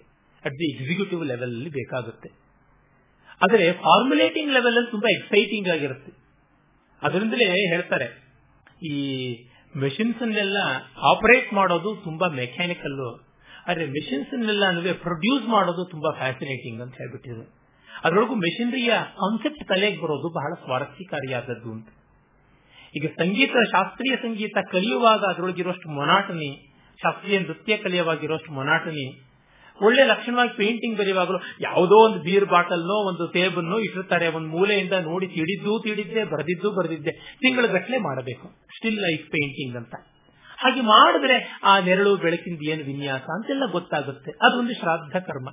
ಅನಿವಾರ್ಯವಾಗಿ ಬೇಕಾಗುತ್ತೆ. ಹಾಗೆ, ಅರೆ ಒಂದು ಹೊಸ ಕೃತಿಯನ್ನ ನಿರ್ವಾಹ ಮಾಡುವಾಗ, ರಚನೆ ಮಾಡುವಾಗ ಮನಸ್ಸು ಎಲ್ಲೆಲ್ಲ ಯಾವ ವಿವಾದಿಯಲ್ಲಿ, ಯಾವ ಸಂವಾದಿಯಲ್ಲಿ, ಎಲ್ಲಿ ಕೂಡ ಓಡಾಡುತ್ತೆ. ಅಂದ್ರೆ ಕೊರಿಯೋಗ್ರಾಫ್ ಮಾಡುವಾಗ ಒಂದು ಚಲನೆಯನ್ನ ಅಷ್ಟೆಲ್ಲ ಸ್ವಾರಸ್ಯ ನಮ್ಮ ಮನಸ್ಸಿಗೆ ಬಂದಿರುತ್ತೆ. ಹಾಗೆ ಕರ್ಮಕಾಂಡದಲ್ಲಿ ಕೂಡ ನಾವು ಇವೆಲ್ಲ ಲೋಯರ್ ಲೆವೆಲ್ಸ್ ಅಲ್ಲಿ ಕಾಣುವ ಡೀಟೇಲ್ಸ್ಗೆ ನಾವು ಬೇಸತ್ತರೆ ನಷ್ಟ ನಮ್ಮದಾಗುತ್ತೆ. ಆ ಕಾರಣ ಅವುಗಳಲ್ಲಿ ಒಂದು ಸ್ವಾರಸ್ಯ. ಮತ್ತು ಅವೆಲ್ಲ ಸೇರಿ ಒಟ್ಟಂಗದಲ್ಲಿ ಕೊಡುವ ಪರಿಣಾಮ ತುಂಬಾ ಅನ್ಯಾದೃಶವಾದದ್ದು. ಅಲ್ಲಿ ಯಜ್ಞ ಪಾತ್ರಗಳು ಯಜ್ಞ ಪರಿಕರಗಳು ಮಂತ್ರಘೋಷ, ಯೂಪಸ್ತಂಭ, ವೇದಿಗಳು, ಚಿತಿಗಳು, ಇವುಗಳಲ್ಲೆಲ್ಲ ಒಟ್ಟಂದದಲ್ಲಿ ನಾವು ಕಾಣುವಂತ ಸ್ವಾರಸ್ಯ ಅದ್ಭುತವಾದದ್ದು. ಒಂದು ಅತಿರುದ್ರ ಯಾಗ ಇರಬಹುದು ಒಂದು ಸುದರ್ಶನ ಹೋಮ ಇರಬಹುದು ಒಂದು ನಾಗಮಂಡಲ ಇರಬಹುದು ಅಲ್ಲಿ ನೋಡಿ, ಒಟ್ಟಂದದಲ್ಲಿ ಅದು ನಮ್ಮಲ್ಲಿ ಉಂಟು ಮಾಡುವಂತ ಭಾವನೆ ಬಹಳ ಬಹಳ ದೊಡ್ಡದು. ಏನೆಲ್ಲ ವಿವರಗಳು ನಮಗೆ ಗೊತ್ತಿಲ್ಲ. ಆದರೆ ಮಾತ್ರ ತುಂಬಾ ಅದ್ಭುತ ಅನ್ಸುತ್ತೆ ಅಂತ. ಸ್ವಪ್ರಶಂಸೆ ಅಲ್ಲದಿದ್ರೆ ಒಂದು ನೆನಪಿಗೆ ನನಗೆ ಬರುತ್ತೆ. ಹಿಂದೊಮ್ಮೆ ನಾನು ಒಂದು ಕಾವ್ಯ ಬರೆದಿದ್ದೆ. ವಂಶಿ ಸಂದೇಶ ಅಂತ, ಹಳಗನ್ನಡದಲ್ಲಿ ಬರೆದಂತ ಕಾವ್ಯ. ಅದನ್ನ ಪ್ರೆಸ್ಸಿಗೆ ಎಂಟ್ರಿಗೆ ಕೊಟ್ಟಾಗ ಪ್ರೆಸ್ ಯಜಮಾನರು, ತುಂಬಾ ಆತ್ಮೀಯರಾದ ಹಿರಿಯರು, ಯಾಕ್ರಿ, ಯಾರಿಗೂ ಅರ್ಥ ಆಗಿರೋದು ಈ ತರದ್ ಬರೀತೀರ, ಹಾಳಾಗಿ ಹೋಗಿ ಅಂತಂದ್ರು ಪ್ರೀತಿಯಿಂದ. ಅದನ್ನ ಎಂಟ್ರಿ ಮಾಡ್ತಾ ಇದ್ದಂತ ಹುಡುಗಿ, ನನಗೇನು ಅರ್ಥವಾಗ್ಲಿಲ್ಲವಾದ್ರೂ ಎಂಟ್ರಿ ಮಾಡ್ತಾ ಓದುವಾಗ ಒಂಥರ ಸಂತೋಷ ಆಯಿತು, ಏನೋ ರಿಸಮಿಕ್ ಆಗಿ ಹೇಗೋ ಇದೆ ಹಾಗೆ ಆ ಬೋಧ ಸ್ವಾರಸ್ಯ ಯಾವುದೋ ಒಂದಿರುತ್ತೆ. ಅದಕ್ಕಾಗಿ ನಾವು ಕಷ್ಟಪಡ್ತೀವಿ. ಪೂತಿ ನರಸಿಂಹಾಚಾರ್ಯ ಹೇಳ್ತಾರೆ, ಈ ಒಂದು ಆರಾಧನಾ ಕ್ರಮ ಯಾವುದು ಉಂಟು ಅದನ್ನು ಅವರು ಇಜ್ಯ ಅಂತ ಹೇಳ್ತಾರೆ. ಇಜ್ಯ ಅನ್ನುವುದು ನಮ್ಮಲ್ಲಿ ಪೂಜೆ ಎನ್ನುವ ಅರ್ಥದಲ್ಲಿ ಬಂದದ್ದು. ಆ ಇಜ್ಯ ಮೊದಲಾದ ಕಲ್ಪಗಳು ಯಾವುದು ಉಂಟು ರಿಚುವಲ್ಸ್ ಅಲ್ಲಿ ಒಂದು ರೀತಿಯಾದ ಐಲತನ ಐಲ್ ಪೈಲತನ ಅಂತ ಅದೇ ಶಬ್ದ ಬಳಸ್ತಾರೆ. ಒಂದು ರೀತಿಯಾದ ಮ್ಯಾಡ್ನೆಸ್ ಇರುತ್ತೆ. ಅದು ನಿಜವಾದ ಸ್ವಾರಸ್ಯಕಾರಿ ಅಂತ ಮ್ಯಾಡ್ನೆಸ್ ನಮಗೆ ನಿತ್ಯ ಜೀವನದಲ್ಲಿ ಇರೋಲ್ಲ. ಅದನ್ನ ಉದ್ದೇಶಪೂರ್ವಕವಾಗಿ ಬಳಸಿಕೊಳ್ಳಬೇಕಾಗುತ್ತೆ, ತರಿಸಿಕೊಳ್ಳಬೇಕಾಗುತ್ತೆ. ಆವಾಗ ಒಂದು ಸ್ವಾರಸ್ಯ ಕಾಣುತ್ತೆ ಅಂತ. ಈ ಕಾರಣದಿಂದಲೂ ನಮಗೆ ಗೊತ್ತಾಗುತ್ತೆ, ಬ್ರಾಹ್ಮಣ ಭಾಗದಲ್ಲಿ ಬರುವಂತ ಎಷ್ಟೋ ವಿವರಣೆಗಳಿಗೆ ನಮಗೆ ಅಲ್ಲಿ ಅರ್ಥ ಕಾಣಿಸುತ್ತೆ. ಒಂದು ಲೋಕ ವ್ಯವಹಾರದ ಎಷ್ಟೋ ಮ್ಯಾನೇಜರಲ್ ಟೆಕ್ನಿಕ್ಸ್ ಯಾವುದುಂಟು ಟಾಸ್ಕ್ ಮ್ಯಾನೇಜ್ಮೆಂಟ್ ಅಂತ ಟಾರ್ಗೆಟ್ ಓರಿಯೆಂಟೆಡ್ ಪ್ರೋಗ್ರಾಮ್ ಅಂತ, ಅವುಗಳಿಗೆಲ್ಲಕ್ಕೂ ಬೇಕಾಗುವಂತಹ ಸಾಮಗ್ರಿಯಲ್ಲಿದೆ. ಉಪಾದಾನ ಸಾಮಗ್ರಿ ರಾ ಮೆಟೀರಿಯಲ್ ಇದೆ. ಆಮೇಲೆ ಅವುಗಳ ಅನುಭೂತಿಯಲ್ಲಿ ಒಂದು ಸ್ವಾರಸ್ಯ ಇದೆ. ಇಷ್ಟಲ್ಲದೆ ತತ್ವಭಾಗವು ಬೇಕಾದಷ್ಟಿದೆ. ಉಪನಿಷತ್ತುಗಳ ಆಧ್ಯಾತ್ಮಿಕ ದೃಷ್ಟಿಗೆ ನಮ್ಮನ್ನ ಕೊಂಡೊಯ್ಯೋದಿಕ್ಕೆ ಫ್ರಮ್ ಮ್ಯಾಟರ್ ಟು ಎನರ್ಜಿ ಸ್ಥೂಲದಿಂದ ಸೂಕ್ಷ್ಮಕ್ಕೆ ಬಹಳ ಒಳ್ಳೆಯ ಬ್ರಿಡ್ಜ್ ಆಗಿದೆ ಇವು. ಅಲ್ಲಲ್ಲಿಯೇ ಕಾಣಿಸುತ್ತೆ. ಮತ್ತೆ ವೇದದ ಎಷ್ಟೋ ಭಾಗಗಳು, ಎಷ್ಟೋ ಸಂಕೇತಗಳನ್ನು ಸಿಂಬಾಲಿಸಮ್ ಅರ್ಥ ಮಾಡಿಕೊಳ್ಳೋದಕ್ಕೆ ಬ್ರಾಹ್ಮಣಗಳೇ ದೊಡ್ಡ ಆಲಂಬನವಾಗಿದೆ. ಮುಂದಿನ ನಮ್ಮ ಪುರಾಣ ಕಥೆಗಳದಂತೂ ದೊಡ್ಡ ನಿಧಿಯಾಗಿವೆ ಪುರಾಣ ಕಥೆಗಳಿಗೆ ಮತ್ತು ಸಂಹಿತಾ ಮಂತ್ರಗಳಿಗೆ ತುಂಬಾ ಒಳ್ಳೆಯ ಸೇತುವೆ ಆಗಿವೆ. ಈ ಎಲ್ಲ ದೃಷ್ಟಿಯಿಂದ ಬ್ರಾಹ್ಮಣಗಳಿಗೆ ವಿಶಿಷ್ಟವಾದಂತಹ ಸ್ವಾರಸ್ಯ ಇದೆ, ಮಹತ್ವ ಇದೆ ಅಂತ ಗೊತ್ತಾಗುತ್ತೆ. ಆಮೇಲೆ ಇಲ್ಲಿ ಬರುವಂತ ಒಂದಷ್ಟು ಅಧ್ಯಾಯಾದಿಗಳ ವಿವರಗಳನ್ನ ನಾವು ನೋಡಬಹುದು ಸುಮಾರು ಹದಿನಾಲ್ಕು ಅಧ್ಯಾಯಗಳಲ್ಲಿ ಅನೇಕ ಸಂಗತಿಗಳು ಇಲ್ಲಿ ಬರುತ್ತದೆ ಅಲ್ಲಿ ಮೊದಲಿಗೆ ನಿನ್ನೆ ದಿವಸ ನಾನು ಹೇಗೆ ಹೇಳಿದ್ದೆ ಸಂಹಿತೆಯಲ್ಲಿ ಆ ರೀತಿಯಾಗೇನೆ ಅಜ್ಞಾಧಾನದಿಂದಲೇ ಆರಂಭವಾಗುತ್ತೆ. ಬೇರೆ ಬೇರೆ ವಿಷಯಗಳೆಲ್ಲ ಉಂಟು. ಅಗ್ನಿಯನ್ನ ನಾವು ಆರಾಧನೆ ಮಾಡುವುದಕ್ಕೆ ಪರ್ಯಾಯಣ ಅಂತ ಏನು ಕರಿತೀವಿ. ಆ ರೀತಿಯಾಗಿ ಸ್ವೀಕರಿಸುವಂತದ್ದೇನೆ ಒಂದು ವಿಶೇಷ ವ್ಯವಸ್ಥೆ. ಅದು ನಮಗೆ ಇಲ್ಲಿ ಕಾಣುವಂತದ್ದಾಗುತ್ತೆ. ಆಮೇಲೆ ಅದಕ್ಕೆ ಬೇರೆ ಬೇರೆ ವಿಧವಾದಂತಹ ಪರಿಕರಗಳಿಂದ ದರ್ಶಪೂರ್ಣ ಮಾಸವಾದಿ ಇಷ್ಟಿಗಳನ್ನು ಮಾಡ್ತೀವಿ. ಇಲ್ಲಿ ಮಾಧ್ಯಮದಿನ ಶಾಖೆಯಲ್ಲಿ ಬರುವಂತಹ ಹದಿನಾಲ್ಕು ಅಧ್ಯಾಯಗಳ ಕೇವಲ ಕಾಂಟೆಂಟ್ ಲಿಸ್ಟ್ ಅನ್ನು ಓದ್ತೀನಿ. ಮೊದಲನೇದರೊಳಗೆ ದರ್ಶಪೂರ್ಣ ಮಾಸ ಇಷ್ಟಿಗಳು ಬರುತ್ತೆ. ಅಂದ್ರೆ ಪೂರ್ಣಿಮೆ ಅಮಾವಾಸ್ಯೆಯ ಸಂದರ್ಭಗಳಲ್ಲಿ ಮಾಡುವಂತಹ ಹೋಮಗಳು. ಈಗ ಅವು ಇದೆಯಾ ಅಂದ್ರೆ ಬೇರೊಂದು ರೀತಿಯಲ್ಲಿದೆ. ಸಾಮಾನ್ಯವಾಗಿ ಎಷ್ಟೋ ಜನ ಪೂರ್ಣಿಮೆ ದಿವಸ ಸತ್ಯನಾರಾಯಣ ಪೂಜೆ ಮಾಡ್ತಾರೆ. ಅಮಾವಾಸ್ಯೆಯ ದಿವಸ ಪಿತೃಯಜ್ಞಾದಿಗಳು ಇದ್ದೇ ಇರುತ್ತವೆ. ಹಾಗಲ್ಲದೆ ಅಮಾವಾಸ್ಯೆಯ ದಿವಸ ಕೆಲವರು ಶಿವನ ಪೂಜೆಯನ್ನು ಮಾಡ್ತಾರೆ. ಚತುರ್ದಶಿ ರಾತ್ರಿ ಅಂತೂ ಮಾಸ ಶಿವರಾತ್ರಿ ಅಂತ ಮಾಡೋದೇ ಉಂಟು. ಆ ರೀತಿಯಾಗಿ ಬೇರೊಂದು ಪ್ರಕಾರದಲ್ಲಿ ಭಗವದ್ ಧ್ಯಾನ ಇದ್ದೇ ಇದೆ. ಆಮೇಲೆ ಅಗ್ನಿ ಆಧಾನ ಆ ಅಗ್ನಿಯನ್ನ ಹೇಗೆ ನಾವು ಸಂಪಾದಿಸಿಕೊಳ್ಳಬೇಕು? ಅದಕ್ಕೆ ಬೇಕಾಗುವಂತ ಎರಡು ಮರದ ತುಂಡುಗಳು, ಆರಣಿಗಳು ಅಂತ ಹೇಳ್ತಾರೆ. ಅವುಗಳನ್ನು ಯಾವ ರೀತಿ ಸಂಪಾದಿಸಿಕೊಂಡು ಅದನ್ನು ಹೇಗೆ ಮಥನ ಮಾಡಬೇಕು? ಆ ವಿವರಗಳೆಲ್ಲ ಬರ್ತವೆ. ಮತ್ತೆ ಅಮಾವಾಸ್ಯೆ ದಿವಸ ಮಾಡುವ ಪಿಂಡ ಪಿತರ ಯಜ್ಞ ಇದು ಆಗ್ರಹಣ ಮೊದಲಾದಂತ ಚಾತುರ್ಮಾಸ ಯಷ್ಟಿಗಳು ಯಾವುದಿವೆ ಅವು. ನಿನ್ನೆ ಅದನ್ನು ಹೇಳಿದ್ದೆ ನಾನು. ಆ ಆ ಎಲ್ಲ ಕೂಡ ಎರಡನೇ ಅಧ್ಯಾಯದಲ್ಲಿ ಬರುತ್ತೆ.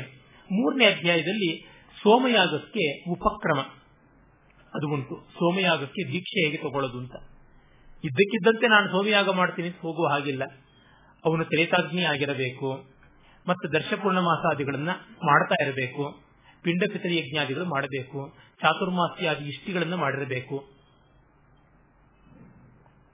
ಆಮೇಲೆ ಅವನ ಹಿಂದೆ ಮೂರು ತಲೆಮಾರಿನ ಒಳಗೆ ಯಾರು ಅಜ್ಞಾಧಾನ ಮಾಡಿ ಸೋಮಯಾಗಾದಿಗಳು ಮಾಡದೇ ಇದ್ರೆ ಅವನಿಗೆ ಶಿಷ್ಟತ್ವ ನಾಶವಾಗಿರುತ್ತೆ.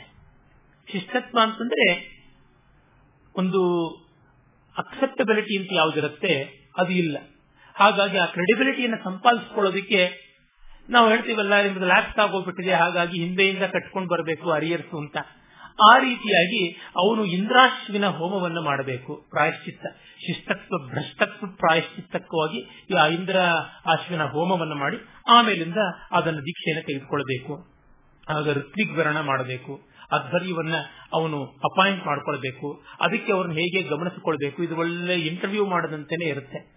ಆ ವೈವಾವೋಸಿನಲ್ಲಿ ಅವ್ರನ್ನ ಇಂಥ ರೀತಿಯಿಂದ ಸ್ವೀಕಾರ ಮಾಡುವಂತದ್ದಾಗುತ್ತೆ ಅದಾದ ಮೇಲಿಂದ ಸೋಮಯಾಗದ ಬೇರೆ ಬೇರೆ ಪ್ರಭೇದಗಳು, ಹನ್ನೆರಡು ದಿವಸದ ಸೋಮಯಾಗದ ವಿವರಗಳು ಮತ್ತು ದಕ್ಷಿಣಾದಿಗಳು ಏನು ಅಂತ ಬರುತ್ತೆ. ಆಮೇಲೆ ವಾಜಪೇಯ ಇಲ್ಲಿ ಕ್ಷತ್ರಿಯಾಗ ರಥಪಂದ್ಯ ಬರುತ್ತೆ, ಹದಿನೇಳು ರಥಗಳ ಪಂದ್ಯ ಅಂತೆಲ್ಲ ಹೇಳಿದ್ದೆ. ಮತ್ತು ರಾಜಸೂಯಾಗ ಇದು ನಾಲ್ಕು ಮತ್ತು ಐದನೇ ಅಧ್ಯಾಯಗಳಲ್ಲಿ ಬರುತ್ತೆ. ಆಮೇಲೆ ಉಷಾ ಸಂಭರಣ ಅಂತ ಹೇಳ್ಬಿಟ್ಟಿದ್ದುನುವೆ ಒಂದು ವಿಶೇಷವಾದಂತಹ ಕ್ರಮ. ಅದು ಸೂರ್ಯೋದಯ ಪರ್ವದ ಪರ್ಯಂತವಾಗಿ ನಡೆಯುವಂತ ಅತಿರಾತ್ರಾದಿಗಳಿಗೆ ಸಂಬಂಧಪಟ್ಟಂತಹ ವಿವರಗಳು. ಅದು ಆರನೇ ಅಧ್ಯಾಯದಲ್ಲಿ ಬರುತ್ತೆ. ಶಯನ ಅಗ್ನಿಶಯನ ಅನೇಕ ವಿಧವಾದಂತ ಶಯನಗಳು ಬರ್ತವೆ. ಅದು ರಥಚಕ್ರ ಇರಬಹುದು ಶೇನ ಇರಬಹುದು ಕ್ರೌಂಚ ಇರಬಹುದು ಇತರ ತರ ಬೇರೆ ಬೇರೆ ಪಕ್ಷಿಗಳ ರೂಪದಲ್ಲೆಲ್ಲ ಮಾಡುವಂತ ಒಂದು ವೇದಿಕೆ. ಅದು ಒಂದು ಸೊಗಸು. ಅದಕ್ಕೆ ಸಂಕೇತ ಕೂಡ ಉಂಟು. ವಿಶೇಷವಾಗಿ ಪ್ರಸಿದ್ಧವಾದದ್ದು ಗರುಡ ಚೈನ ಅಥವಾ ಶೇನ ಚೈನ ಅಂತ. ರೆಕ್ಕೆ ಬಿಚ್ಚಿ ಹಾರತಾ ಇರುವಂತಹ ಗರುಡನ ರೀತಿ ಇರುವುದು. ಅದು ಕೈ ಚಾಚಿಕೊಂಡೊಬ್ಬ ಮನುಷ್ಯ ಹಾರುವಂತ ರೀತಿ ಮುಕ್ತನಾಗಿ ಫ್ರೀ ಬರ್ಡ್ ಹಾರುವಂತೆ ಇರುತ್ತೆ. ಯಜ್ಞ ಮಾಡಿದವನು ಪೂರ್ವ ದಿಕ್ಕಿನಲ್ಲಿ ಹಾಗೆ ಹಾರಿಕೊಂಡು ಸ್ವರ್ಗಕ್ಕೆ ಹೋಗ್ತಾನೆ ಅನ್ನುವ ಸಂಕೇತ. ಅಂದ್ರೆ ನಮಗೆಲ್ಲರಿಗೂ ಇರುವಂತದ್ದು ಕೈ ಬೀಸ್ಕೊಂಡು ಜೈ ಪರಮೇಶ್ವರ ಅಂತ ಹೊರಟು ಬಿಡಬೇಕು ಅಂತ ಉಂಟಲ್ಲ, ಆ ಅರ್ಥವೇ ಅಲ್ಲಿ ಬರುವಂತದ್ದು ಅದನ್ನು ಮಹಾವೇದಿ ಅಂತ ಕರೀತಾರೆ. ಆ ಮಹಾವೇದಿಯಲ್ಲಿ ಹೋಮ ಮಾಡುವುದು ಅಂದ್ರೆ ಎಲ್ಲ ಜಂಜಾಟ ಬಿಟ್ಟೆ ಅಂತ. ಆಗ್ಬಿಡುತ್ತಾ? ಅದು ಮಾಡಿದ ತಕ್ಷಣ. ಅಂದ್ರೆ ಒಂದು ಘನವಾದ ರೀತಿಯಲ್ಲಿ ಒಂದು ದೊಡ್ಡ ಶೋ ಮಾಡಿದ ಮೇಲೆ ನಾವು ಹಿಂದೆ ಹೋಗೋಕ್ಕಾಗೋದಿಲ್ಲ. ಏನಿಲ್ಲ, ಒಬ್ಬ ವ್ಯಕ್ತಿ ಅನಾಮಧೇಯನಾದವನು ಒಂದು ಜವಾಬ್ದಾರಿಯ ಸ್ಥಾನಕ್ಕೆ ಬಂದ ತಕ್ಷಣ ಬಾಯಿಗೆ ಬಂದಂಗೆ ಮಾತಾಡೋಕ್ಕಾಗೋದಿಲ್ಲ. ನಾನು ವೇದಿಕೆ ಮೇಲೆ ಬಂದು ಕೂತ ತಕ್ಷಣ ಕೆಳಗೆ ಮಾತನಾಡುವ ಭಾಷೆಯಲ್ಲಿ ನಾನು ಮಾತನಾಡೋಕ್ಕಾಗೋಲ್ಲ. ಒಂದು ಸ್ವಲ್ಪ ಶಿಷ್ಟಾಚಾರದ ಗಂಭೀರವಾದ ಭಾಷೆಯಲ್ಲಿ ಮಾತನಾಡಬೇಕಾಗುತ್ತೆ. ಅನ್ಪಾರ್ಲಿಮೆಂಟರಿ ವರ್ಡ್ಸ್ ಬಳಸುವ ಹಾಗಿಲ್ಲ. ಹಾಗೆ ಒಬ್ಬ ವ್ಯಕ್ತಿ ಮಂತ್ರಿ ಅಂತಂದ್ರೆ ಬಾಯಿಗೆ ಬಂದಂತೆ ಮಾತನಾಡೋಕ್ಕಾಗೋದಿಲ್ಲ. ಅಪೋಸಿಷನ್ ಇರುತ್ತೆ ಪ್ರೆಸ್ ಇರುತ್ತೆ, ಜನಸಾಮಾನ್ಯರು ಅಯ್ಯ ಪತ್ರಗಳನ್ನು ವಾಚಕವಾಣಿಗೆ ಬರೀತಾರೆ. ಹೀಗೆಲ್ಲ ದೊಡ್ಡ ಸಮಸ್ಯೆಗಳಿರುತ್ತದೆ. ಅಂದ್ರೆ ಅವನು ಎಷ್ಟೆಷ್ಟರ ಮಟ್ಟಿಗೆ ತನ್ನ ಸ್ಥಾನಕ್ಕೆ ಇಷ್ಟವಿಲ್ಲದಿದ್ರೂ ಬದ್ಧನಾಗಿ ನಿಂತುಕೊಳ್ಬೇಕಾಗುತ್ತೆ ತಾನು ಏನು ಮಾಡಿದ್ರು ಸಾವಿರ ಕಣ್ಣು ನೋಡ್ತಾ ಇದೆ ಅಂತನ್ನುವಾಗ ಯಾವ ತರ ವರ್ತಿಸಬೇಕಾಗುತ್ತೆ. ಅವನು ಡ್ರೆಸ್ ಇಂದ ಮೊದಲುಗೊಂಡು ಪ್ರತಿಯೊಂದರ ಬಗ್ಗೆನೂ ಗಮನ ಹರಿಸಬೇಕಾಗುತ್ತೆ. ಹಾಗಾಗಿ ಒಂದು ದೊಡ್ಡ ಯಾಗ ಮಾಡಿದ ಮೇಲಿಂದ ಅವನು ಮಾಮೂಲಿ ಮನುಷ್ಯನಂತೆ ಇರೋಕ್ಕಾಗಲ್ಲ. ಆ ಯಾಗದ ಸಂಸ್ಕಾರ ಅಂದ್ರೆ ಆ ರೀತಿಯಾದ ಒಂದು ಎಕ್ಸ್ಟರ್ನಲ್ ಇಂಪೋಸಿಷನ್ ಹೌದು. ಸತ್ವೋನ್ನತನಾದವನಿಗೆ ತಾನಾಗಿಯೇ ಬರುತ್ತೆ. ಸತ್ವ ಕಡಿಮೆ ಇದ್ದವನಿಗೆ ಹೊರಗಿನ ಪ್ರೆಷರ್ ಇಂದ ಸ್ವಲ್ಪವಾದರೂ ಆ ರೀತಿ ವರ್ತಿಸೋದಕ್ಕೆ ಆರಂಭ ಮಾಡ್ತಾನೆ. ಹಾಗೇನಿಲ್ಲ, ಅವನು ಒಳಗೊಳಗೆ ಕರಪ್ಟ್ ಆಗಬಹುದಲ್ವಾ ಅಂತ. ಆಯ್ತು, ಆ ಕರಪ್ಷನ್ ಆದ್ರೂ ಹೊರಗೆ ಬರೋದಿಲ್ಲ. ಕೊಳೆಯುವುದಾದ್ರೂ ಕೂಡ ಅಂದ್ರೆ ಫೀಲ್ಡ್ ಒಳಗೆ ಕೊಳೆಯುತ್ತೆ. ಹಾಗಾಗಿ ಬೇರೆಯವರಿಗೆ ದುರ್ವಾಸನೆ ಅಂಟೋದಿಲ್ಲ ಅಂತ ಉತ್ತರ ಕೊಡಬೇಕಷ್ಟೇ ಆ ತರದ್ದು ಆಮೇಲೆ ಚೈನ ಸಮಾಪ್ತಿ ಹೇಗೆ ಮಾಡುವುದು ಅಂತ ಅನ್ನೋದು ಎಂಟನೇ ಅಧ್ಯಾಯದಲ್ಲಿ ಬರುತ್ತೆ. ಆ ಚೈನದಲ್ಲಿ ಐದು ಪದರಗಳಲ್ಲಿ ಇಟ್ಟಿಗೆಗಳನ್ನು ಜೋಡಿಸುವಾಗ ಹೇಳಬೇಕಾದ ರುದ್ರದೇವತಾಕವಾದಂತಹ ಮಂತ್ರಗಳ ಶತರುದ್ರಿಯ ಹೋಮದ ಬಗ್ಗೆ ಒಂಬತ್ತನೇ ಅಧ್ಯಾಯದಲ್ಲಿ ಬರುತ್ತೆ. ಮತ್ತು ಹತ್ತನೇ ಅಧ್ಯಾಯದಲ್ಲಿ ಆ ಚೈನಕ್ಕೆ ಬೇಕಾದ ಇಟ್ಟಿಗೆಗಳು, ಅವುಗಳ ಸಂಖ್ಯೆಗಳು, ಆಕಾರಗಳು, ಇವುಗಳೆಲ್ಲದರ ವಿವರಣೆ ಬರುತ್ತೆ. ಆಮೇಲೆ ಹನ್ನೊಂದನೇ ಅಧ್ಯಾಯದಲ್ಲಿ ಎಲ್ಲ ರೀತಿಯಾದಂತಹ ಯಜ್ಞಗಳಿಗೆ ಕಾಲ ಯಾವುದು? ಸಂಭಾರಗಳು, ಪರಿಕರಗಳು ಏನೆಲ್ಲ ಬೇಕಾಗುತ್ತವೆ? ಆಮೇಲೆ ಒಬ್ಬ ವ್ಯಕ್ತಿಯಾದವನು ನಿತ್ಯ ಪಂಚಮಹಾಯಾಗಗಳು ಹೇಗೆ ಮಾಡ್ತಾನೆ? ಬ್ರಹ್ಮಯಜ್ಞ, ದೇವಿಯಜ್ಞ ಪಿತೃಯಜ್ಞ ಭೂತಯಜ್ಞ ಮನುಷ್ಯಜ್ಞ ಆ ರೀತಿಯಾದದ್ದು. ಮತ್ತು ಒಂದೊಂದು ಯಾಗದ ವೈಶಿಷ್ಟ್ಯ ಏನು? ಫಲ ಏನು? ಮತ್ತು ಯಾಗ ಮಧ್ಯದಲ್ಲಿ ಬರುವಂತಹ ದೋಷಗಳಿಗೆ ಪ್ರಾಯಶ್ಚಿತ್ತ ಏನು ಅಂತ? ಈ ಪ್ರಾಯಶ್ಚಿತ್ತ ತುಂಬಾ ದೊಡ್ಡದು. ಅಂದ್ರೆ ತಾನು ಮಾಡುವ ತಪ್ಪಿಗೆ ತಾನೇ ತಿದ್ದಿಕೊಳ್ಳುವಂತಹ ವ್ಯವಸ್ಥೆ ಮಾಡಿಕೊಳ್ಳುವುದು ಪ್ರಾಯಶ್ಚಿತ್ತ. ಸೆಲ್ಫ್ ಕರೆಕ್ಷನ್ ಅಂತೀವಲ್ಲ, ಆ ಒಂದು ತತ್ವ ಬರುತ್ತೆ. ಆಮೇಲೆ ಹನ್ನೆರಡನೇ ಅಧ್ಯಾಯದಲ್ಲಿ ಸತ್ರಯಾಗಗಳು. ಸತ್ರಯಾಗ ಅಂತಂದ್ರೆ ಯಾವುದು ಹದಿನೈದು, ಇಪ್ಪತ್ತು ದಿವಸಗಳಿಗಿಂತ ಹೆಚ್ಚಾಗಿ ನಡೆಯುತ್ತೋ ಅದೆಲ್ಲ ಸತ್ರ ಅಂತ. ಅದರೊಳಗೆ ದೀರ್ಘ ಸತ್ರ ಆಗಿರಲು ಉಂಟು. ಗವಾಮಯನ ಒಂದು ವರ್ಷವರೆಗೂ ನಡೆಯುವಂತಹದ್ದು ಹೀಗೆಲ್ಲ ಬೇಕಾದಷ್ಟು ಉಂಟು. ಅದಾದ ಮೇಲಿಂದ ಹದಿಮೂರನೇದೊಳಗೆ ಅಶ್ವಮೇಧ, ಪುರುಷಮೇಧ, ಸರ್ವಮೇಧ ಈ ಯಾಗಗಳ ಬಗ್ಗೆ ಬರುತ್ತೆ. ನಿನ್ನೆ ದಿವಸ ಹೇಳಿದ್ದೆ. ಅಶ್ವಮೇಧದ ಬಗ್ಗೆ ಮತ್ತು ಸರ್ವಮೇಧದ ಬಗ್ಗೆ ಒಂದು ಮಾತು, ಯಜ್ಞದ ಪಶುಬಲಿಯ ಬಗ್ಗೆ. ಬಹಳ ವಿಶೇಷವಾಗಿ ಚರ್ಚೆಗಳು ಈ ಬಗ್ಗೆ ನಡೆದಿವೆ. ನಿಜ, ಪ್ರಾಚೀನ ಭಾರತದ ಯಜ್ಞತಂತ್ರದಲ್ಲಿ ಪಶುವಧೆ ಇತ್ತು. ಅದನ್ನು ಇಲ್ಲ ಅಂತ ಹೇಳುವವರು ಎಷ್ಟೆಷ್ಟು ಆಧಾರ ಕೊಟ್ಟರು ಪರಂಪರೆ ಮಾತ್ರ ಅದನ್ನು ಒಪ್ಪಿಲ್ಲ. ನಾವು ವಿಶ್ವಲ್ ಥಾಟ್ಸ್ ಅಂತೀವಲ್ಲ. ನಾವು ಇಷ್ಟಪಡ್ತೀವಿ, ಎಲ್ಲವೂ ಈ ಹೊತ್ತು ನಾವು ಹೇಳುವ ವಿತಿನ್ ದಿ ಕೋಟ್ಸ್ ಅಹಿಂಸಾತ್ಮಕವಾಗಿ ನಡೀತಾ ಇತ್ತು ಅಂತ ಹೇಳುವುದು ಸಾಹಸದ ಮಾತಾದೀತು. ವಾಸ್ತವ ಅಲ್ಲ. ನಮ್ಮ ಋಷಿಗಳು, ಕವಿಗಳು, ವ್ಯಾಖ್ಯಾನಕಾರರು, ವಿದ್ವಾಂಸರು ಮತ್ತು ಅನೂಚಾನವಾಗಿ ಬಂದಂತಹ ಲಿವಿಂಗ್ ಟ್ರೆಡಿಷನ್ ಆಫ್ ಶ್ರೌತ ಇವೆಲ್ಲವೂ ಕೂಡ ಪಶುವದಿಯನ್ನೇ ಸಂಕೇತಿಸ್ತಾ ಇವೆ. ಅದ್ಯಾಕೆ ಮಾಡಿದ್ರು. ಅದಕ್ಕಿಷ್ಟೇ ಉತ್ತರ. ಒಂದು ಕಾಲದಲ್ಲಿ ಎಲ್ಲ ಮಾನವರು ಮಾಂಸಾಹಾರಿಗಳೇ ಆಗಿದ್ರು. ಕಾಲಕ್ರಮೇಣ ಸಂಸ್ಕಾರ ಬೆಳೀತಾ ಬೆಳೀತಾ ಅವರು ಸಸ್ಯಾಹಾರದ ಕಡೆಗೆ ಬಂದರು ಅಂತ ಅನ್ಸುತ್ತೆ. ಒಂದು ಕಾಲದಲ್ಲಿ ಎಲ್ಲವನ್ನ ಎಲ್ಲ ರೀತಿಯಲ್ಲೂ ಸ್ವೀಕಾರ ಮಾಡ್ತಾ ಇದ್ರು. ಆಮೇಲೆ ಕ್ರಮಕ್ರಮವಾಗಿ ಅದನ್ನು ಬಿಡುವಂತದ್ದಾಯಿತು ಮತ್ತೆ ಅದು ಹಿಂಸೆ ಅಂತ ಗೊತ್ತಾದ ತಕ್ಷಣವೇನೆ ಓವರ್ ನೈಟ್ ಇದನ್ನು ಬ್ಯಾನ್ ಮಾಡಕ್ಕಾಗೋಲ್ಲ. ಅದೇನು ನಾಳೆಯಿಂದ ಹೆಲ್ಮೆಟ್ ಕಡ್ಡಾಯ, ನಾಡದ್ರಿಂದ ಹೆಲ್ಮೆಟ್ ಕಡ್ಡಾಯ ಇಲ್ಲ ಅಂತ ಅನೌನ್ಸ್ ಮಾಡುವಂತೇನೆ. ಯಾರೋ ಒಬ್ಬರು ಮಂತ್ರಿ ಮಹೋದಯರು ಕನ್ನಡ ಕಡ್ಡಾಯ ಮಾಡದೇ ಇರುವಂತಹ ಶಾಲೆಗಳಿಗೆಲ್ಲ ದಿಕ್ಕುನುವೆ ಅರ್ಧಚಂದ್ರ ಪ್ರಯೋಗ ಮಾಡಿದ್ರು. ಆದ್ರೆ ಅದು ನಿಂತುಕೊಳ್ಳುತ್ತೆ ಇಲ್ಲ. ಅಂದ್ರೆ ನಾವು ಮನಬಂದಂತೆ ಪತ್ರಿಕೆಗಳ ಮೇಲೆ, ಪೇಪರ್ನ ಮೇಲೆ ಫರ್ಮಾನ್ ಹೊರಡಿಸಬಹುದು ಆದರೆ ಜನಮಾನಸದಲ್ಲಿ ಆಗಬೇಕಲ್ಲ. ಕ್ರಮವಾಗಿಯೇ ಮಾಡಬೇಕಾಗುತ್ತೆ. ಚಾಂದ್ರಾಯಣಾದಿ ಕೃತ್ಯಗಳನ್ನು ಕೂಡ ದಿವಸ ಒಂದೊಂದು ಹಿಡಿ ಕಡಿಮೆ ಮಾಡ್ಕೊಂಡು ಬನ್ನಿ ಅಂದ್ರೆ ಹೊರತು ಓವರ್ ನೈಟ್ ಒಂದೇ ಎಲ್ಲ ಬಾರಿ ಕಡಿಮೆ ಮಾಡಿ ಅಂತಲ್ಲ ಡಾಕ್ಟರ್ಸ್ ಕೂಡ ಕೂಡ ಅದನ್ನ ಹಾಗೆ ಅಡ್ವೈಸ್ ಮಾಡೋಕ್ಕಾಗೋದಿಲ್ಲ. ಓಡುವುದನ್ನ ಒಂದೇ ಬಾರಿಗೆ ಅವನು ಏನು ಚಿಗರೆಯಂತೆ ಓಡೋದಕ್ಕೆ ಸಾಧ್ಯವಾ ಮೊಲದಂತೆ ಓಡೋದಕ್ಕೆ ಸಾಧ್ಯವಾ? ದಿವಸ ದಿವಸಕ್ಕೆ ಸ್ಪೀಡ್ ಪಿಕಪ್ ಮಾಡ್ಕೊಳ್ಳೋ ತರ ಹಾಗಾಗಿ ಕ್ರಮವಾಗಿ ನಿಲ್ಲಿಸಿ ವಿಶೇಷ ಸಂದರ್ಭಕ್ಕೆ ಮಾತ್ರ ಅಂತ ಮಾಡಿದ್ರು ಪಿತೃಯಾಗ, ದೇವಯಾಗ ಈ ಸಂದರ್ಭದಲ್ಲಿ ಅಂತ. ಅದನ್ನೂ ಕಡಿಮೆ ಮಾಡ್ತಾ ಬರಬೇಕು ಅಂತ ಮಾಡಿದ್ರು ಅದಕ್ಕೂ ಪ್ರತ್ಯಾಮ್ನಾಯ ಅನ್ನುವಂತೆ ಮಾಡಿದ್ರು ಕಡೆಗೆ ಎಲ್ಲಿವರೆಗೂ ಬಂತು ಅಂತಂದ್ರೆ ಮಧ್ವಾಚಾರ್ಯಾದಿಗಳು ಇಷ್ಟ ಪಶುಯಾಗ ಅನ್ನುವವರೆಗೂ ಬಂದಿದ್ದಾರೆ. ಪಶು ಅನ್ನುವುದು ಸಾಂಕೇತಿಕವಾಗಿ ಹಿಟ್ಟಿನಲ್ಲಿ ಮಾಡಿದಂತ ಮೇಕೆ, ಅದನ್ನು ಇಟ್ಟುಕೊಳ್ಳಿ ಸಾಕು ಅಂತ. ಆ ಆಕಾರವೂ ಬೇಡ ಅಂತ ಈಗ ಎಲ್ಲಿವರೆಗೂ ಬಂದಿದೆ ಅಂತಂದ್ರೆ ಅದನ್ನ ಒಂದು ಮುದ್ದೆಯಂತೆ ಮಾಡಿ ಇಡುವುದಾಗಿ ಕೇರಳದಲ್ಲೆಲ್ಲ ನಂಬೂದ್ರಿಗಳೆಲ್ಲ ಮಾಡುವಂತದ್ದು ಪಾಶಕವಲ್ಲದ ಎಷ್ಟೋ ಯಾಗಗಳನ್ನು ಮಾಡ್ತಾರೆ. ಮಹಾರಾಷ್ಟ್ರದಲ್ಲಿ ಕೂಡ ಪಾಶಕವಲ್ಲದ ಯಾಗವನ್ನು ಮಾಡ್ತಾರೆ. ಶ್ರೌತದಲ್ಲಿ ಅದಕ್ಕೆ ಪೂರ್ಣ ಸಮರ್ಥನೆ ಇಲ್ಲ. ಆದರೆ ಆಜ್ಯ ಅಂದರೆ ತುಪ್ಪವನ್ನ ಅಥವಾ ಆರು ತಿಂಗಳು ಹದ ಮಾಡಿದಂತ ಧಾನ್ಯವನ್ನ ಹಾಕಬಹುದು ಅನ್ನುವಂತಹದ್ದು ಕೆಲವು ಸೂಚನೆಗಳು ನಮಗೆ ಸಿಗುತ್ತವೆ. ಹಾಗಾಗಿ ಎರಡೂ ಇತ್ತು. ಅಂದರೆ ಪಾಶುಕವಾಗಿ ನಡೆಯುವಂತದ್ದು ಇತ್ತು. ಪಾಶುಕವಲ್ಲದೆ ಕೂಡ ನಡೆಯುವಂತದ್ದು ಆಮೇಲೆ ಬಂದದ್ದು ಇತ್ತು. ಅಂದರೆ ಎರಡಕ್ಕೂ ಅವಕಾಶವನ್ನು ಕೊಟ್ಟಿದ್ದಾರೆ. ಮತ್ತೆ ಈ ಯಜ್ಞಗಳನ್ನ ನಾನು ಮಾಡುವುದಕ್ಕೆ ಇಷ್ಟ ಇಲ್ಲ ಅನ್ನೋನು ಬೇಕಾದರೆ ಪಾಶುಕಯಾಗ ಬರುವುದು ಯಾವಾಗ?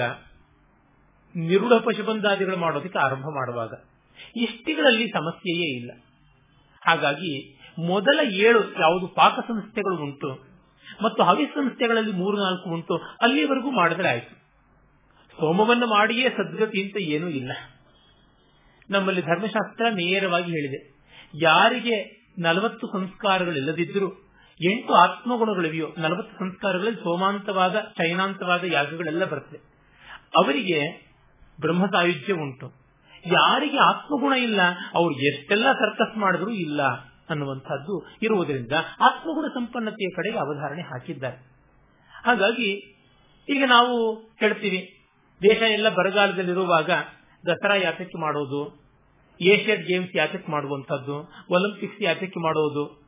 ಸಾಲ ಮಾಡಿಬಿಟ್ಟಾದ್ರೂ ಹಬ್ಬಕ್ಕೆ ಹೊಸ ಬಟ್ಟೆ ಉಡಬೇಕಾ ಅಂತ. ಕೆಲವ್ರಿಗೆ ಅನ್ಸುತ್ತೆ, ಉಟ್ರೆ ಯಾವುದೋ ಒಂದು ಹದದಲ್ಲಿ ನಾವು ನಮ್ಮ ಜಂಜಾಟವನ್ನು ಸ್ವಲ್ಪವಾದ್ರೂ ಮರೆಯಬಹುದು ಅಂತ. ಮರೆತದ್ರಿಂದ ಸಾಲ ತೀರಿಸೋದಕ್ಕೆ ಬೇಕಾದ ದುಡಿಯುವ ಶಕ್ತಿ ಬರುತ್ತೆ ಅಂತ ವಾದ ಮಾಡಿದ್ರೆ ನಾವು ಇಲ್ಲ ಅಂತ ಅವ್ರ ಪರವಾಗಿ ಹೇಗೆ ಹೇಳೇವು? ಕಷ್ಟ ಆಗುತ್ತೆ. ಹಾಗಾಗಿ ಅವರಿಗೆ ಆಧಾರಿಯಿಂದ ಸದ್ಗತಿ ಸಿಗುತ್ತೆ, ಶಕ್ತಿ ಸಿಗುತ್ತೆ, ತುಷ್ಟಿ ಸಿಗುತ್ತೆ, ಸ್ಫೂರ್ತಿ ಸಿಗುತ್ತೆ ಅಂದ್ರೆ ಒಪ್ಪಬೇಕು ಅನ್ನುವಂಥದ್ದು ಉಂಟು. ಹೀಗಾಗಿ ಈ ದೃಷ್ಟಿಯಿಂದ ಪಶುವಧೆಯ ಸಮರ್ಥನೆ ಅಂತಲ್ಲ, ಪರಂಪರೆಯಲ್ಲಿ ಅನಿವಾರ್ಯವಾದದ್ದು. ಈಗ ಮಾಂಸಾಹಾರಕ್ಕೆ ಯಾರೂ ತಕರಾರು ಮಾಡ್ತಾ ಇಲ್ಲ. ಎಲ್ಲಿಯೋ ಒಂದು ಯಜ್ಞ ಆಗುತ್ತೆ ಅಂದ್ರೆ ಕೆಂಪು ಬಾವಟ ಹಿಡ್ಕೊಂಡು ಹೊರಟು ಬಿಡ್ತಾರೆ ವಿರೋಧಕ್ಕೆ. ಇವರು ಆ ಯಜ್ಞವನ್ನು ವಿರೋಧಿಸೋದಕ್ಕೆ ಬೆಳಗಿನ ದಿವಸವೇ ಮೂಗಿನವರೆಗೂ ಕೈಮಾ ಬಿರಿಯಾನಿ ಎಲ್ಲ ತಿಂದ್ಬಿಟ್ಟು ಬಂದಿರ್ತಾರೆ. ಅಂದ್ರೆ ಏನಿದು ಅರ್ಥ? ವಿರೋಧಾಭಾಸವಾಗಿ ತೋರುತ್ತೆ. ಕ್ರಿಸ್ತ ಹೇಳಿದಂತೆ ಯಾರು ತಪ್ಪುಗಾರರಲ್ವೋ ಅವರು ಮಗ್ಗಲದ ಮೇರಿಯ ಮೇಲೆ ಕಲ್ಲು ಎಸೆಯಬಹುದು ಅಂತ ಹೇಳಿದ್ರಲ್ಲ ಆ ರೀತಿಯಾಗಿ ಮಾಡಬೇಕಾದಾಗ ಎಷ್ಟೋ ಜನಕ್ಕಾಗುತ್ತೆ. ಆದ್ರೆ ಜೀವಕಾರುಣ್ಯ ಇರುವಂತವರು ಅಹಿಂಸಾವಾದಿಗಳು ಕೂಡ ಕೇಳುವಾಗ ಉತ್ತರ ಕೊಡಬೇಕಾಗುತ್ತೆ. ಅದಕ್ಕಿಷ್ಟೇನೆ. ಅದು ಒಂದು ಕ್ರಮ, ಅದು ಒಂದು ವಿಧಿ. ಅದನ್ನು ಮಾಡದೆ ಉಳಿಯಲಾರವು ಅಂತ ಅನ್ನೋರಿಗೆ ಅದು ಎಣ್ಣೆ ತಿಂಡಿ ಒಳ್ಳೆಯದು ಅಂತ ಯಾರು ಹೇಳಲ್ಲ. ಆದರೆ ಎಣ್ಣೆ ತಿಂಡಿ ತಿನ್ನಬೇಕು ಅಂತ ನನಗನ್ಸುತ್ತೆ. ನಾನು ಏನ್ ಮಾಡೋದು? ನನ್ನ ಸ್ಥಿತಿ ಅದೇ. ಅಲ್ಲಿಯೇ ನಾನು ನಿಂತಿರಬೇಕು? ಹಾಗೆ ಆ ರೀತಿಯಾದದ್ದು ಅನ್ಬೇಕು. ಮತ್ತು ಇವು ಯಾವುದೋ ಒಂದು ವರ್ಗಕ್ಕೆ ಮಾತ್ರ ಉದ್ದೇಶಿಸಿ ಇಲ್ಲ ಅಂತ ಮೊದಲಿನಿಂದ ನಾನು ಹೇಳ್ತಾ ಇರೋದೇನೆ ಎಲ್ಲ ರುಚಿಗಳವರು ಇರ್ತಾರೆ. ದಿವಿಜಿಯವರು ಹೇಳ್ತಾರೆ, ನಮ್ಮ ಧರ್ಮ ಉಳಿದಿರೋದು ಬ್ರಾಹ್ಮಣರಿಂದ ಅಲ್ಲ, ಮುನೇಶ್ವರನ ಪೂಜೆ, ಮಾರಿ ಮಸಣಿಯ ಪೂಜೆ ಮಾಡುವಂತಹ ಯಾರು ದಲಿತಾತ್ ದಲಿತರು ಅವರಿಂದ ಉಳಿದಿದೆ ಅಂತ. ನನ್ನ ಪೂಜ್ಯ ಗುರುಗಳು ಸಾಮವೇದದ ದಿಗ್ದರ್ಶನ ಮಾಡಿಕೊಟ್ಟ ಶೇಷಣ್ಣ ಶ್ರೌತಿಗಳು ಹೇಳ್ತಾರೆ, ದಾಸಯ್ಯ ಮನೆಗೆ ಭಿಕ್ಷಕ್ಕೆ ಬಂದ್ರೆ ನಾನು ತುಂಬಾ ಗೌರವದಿಂದ ಆತನಿಗೆ ವಸ್ತ್ರ, ಧಾನ್ಯ, ದಕ್ಷಿಣೆ ಕೊಟ್ಟು ಕಳಿಸ್ತೀನಿ. ಭಿಕ್ಷೆ ಅಂತ ಹಾಕೋಲ್ಲ. ಕಾರಣ, ಯಾವ ಬ್ರಾಹ್ಮಣ ತಾನೇ ಒಬ್ಬ ಗುಡಿಸಲಿನಲ್ಲಿರ್ತಕ್ಕಂಥ ದಲಿತನ ಮನೆಯ ಸಾವಿಗೋ, ಮದುವೆಗೋ ಪೌರೋಹಿತ್ಯ ವಹಿಸಕ್ಕೆ ಹೋಗ್ತಾನೆ. ದಾಸರಿಗಳು ಆ ಕೆಲಸ ಮಾಡ್ತಾರೆ. ಅವರು ಪೌರೋಹಿತ್ಯದ ನಿಜವಾದ ಪ್ರತಿನಿಧಿಗಳಾಗಿ ಸನಾತನ ಧರ್ಮದ ಸಂರಕ್ಷಕರಾಗಿ ಅಲ್ಲಿದ್ದಾರೆ. ಅವರನ್ನ ಗೌರವಿಸಬೇಕಾದದ್ದು ನಮ್ಮ ಕರ್ತವ್ಯ ಅಲ್ಲವೋ ಅಂತ ಹೇಳೋರು. ಹೀಗೆ ಕಂಡಾಗ ಎಲ್ಲ ಸ್ತರಗಳವರಿಗೂ ಪ್ರಯೋಜನವಾಗುತ್ತೆ.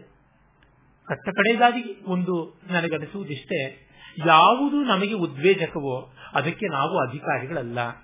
ಯಾವುದು ನಮಗೆ ಕಷ್ಟವೋ ಅದಕ್ಕೆ ನಾವು ಅಧಿಕಾರಿಗಳಲ್ಲ ಅನ್ನುವುದು. ಮಹಾ ಸಮುದ್ರದಲ್ಲಿ ಮಹಾ ಪ್ರವಾಹದಲ್ಲಿ ಅನೇಕ ಸಂಗತಿಗಳಿರುತ್ತವೆ. ನಮ್ಮದಲ್ಲದ್ದು ಕೆಲವು ಇರುತ್ತದೆ.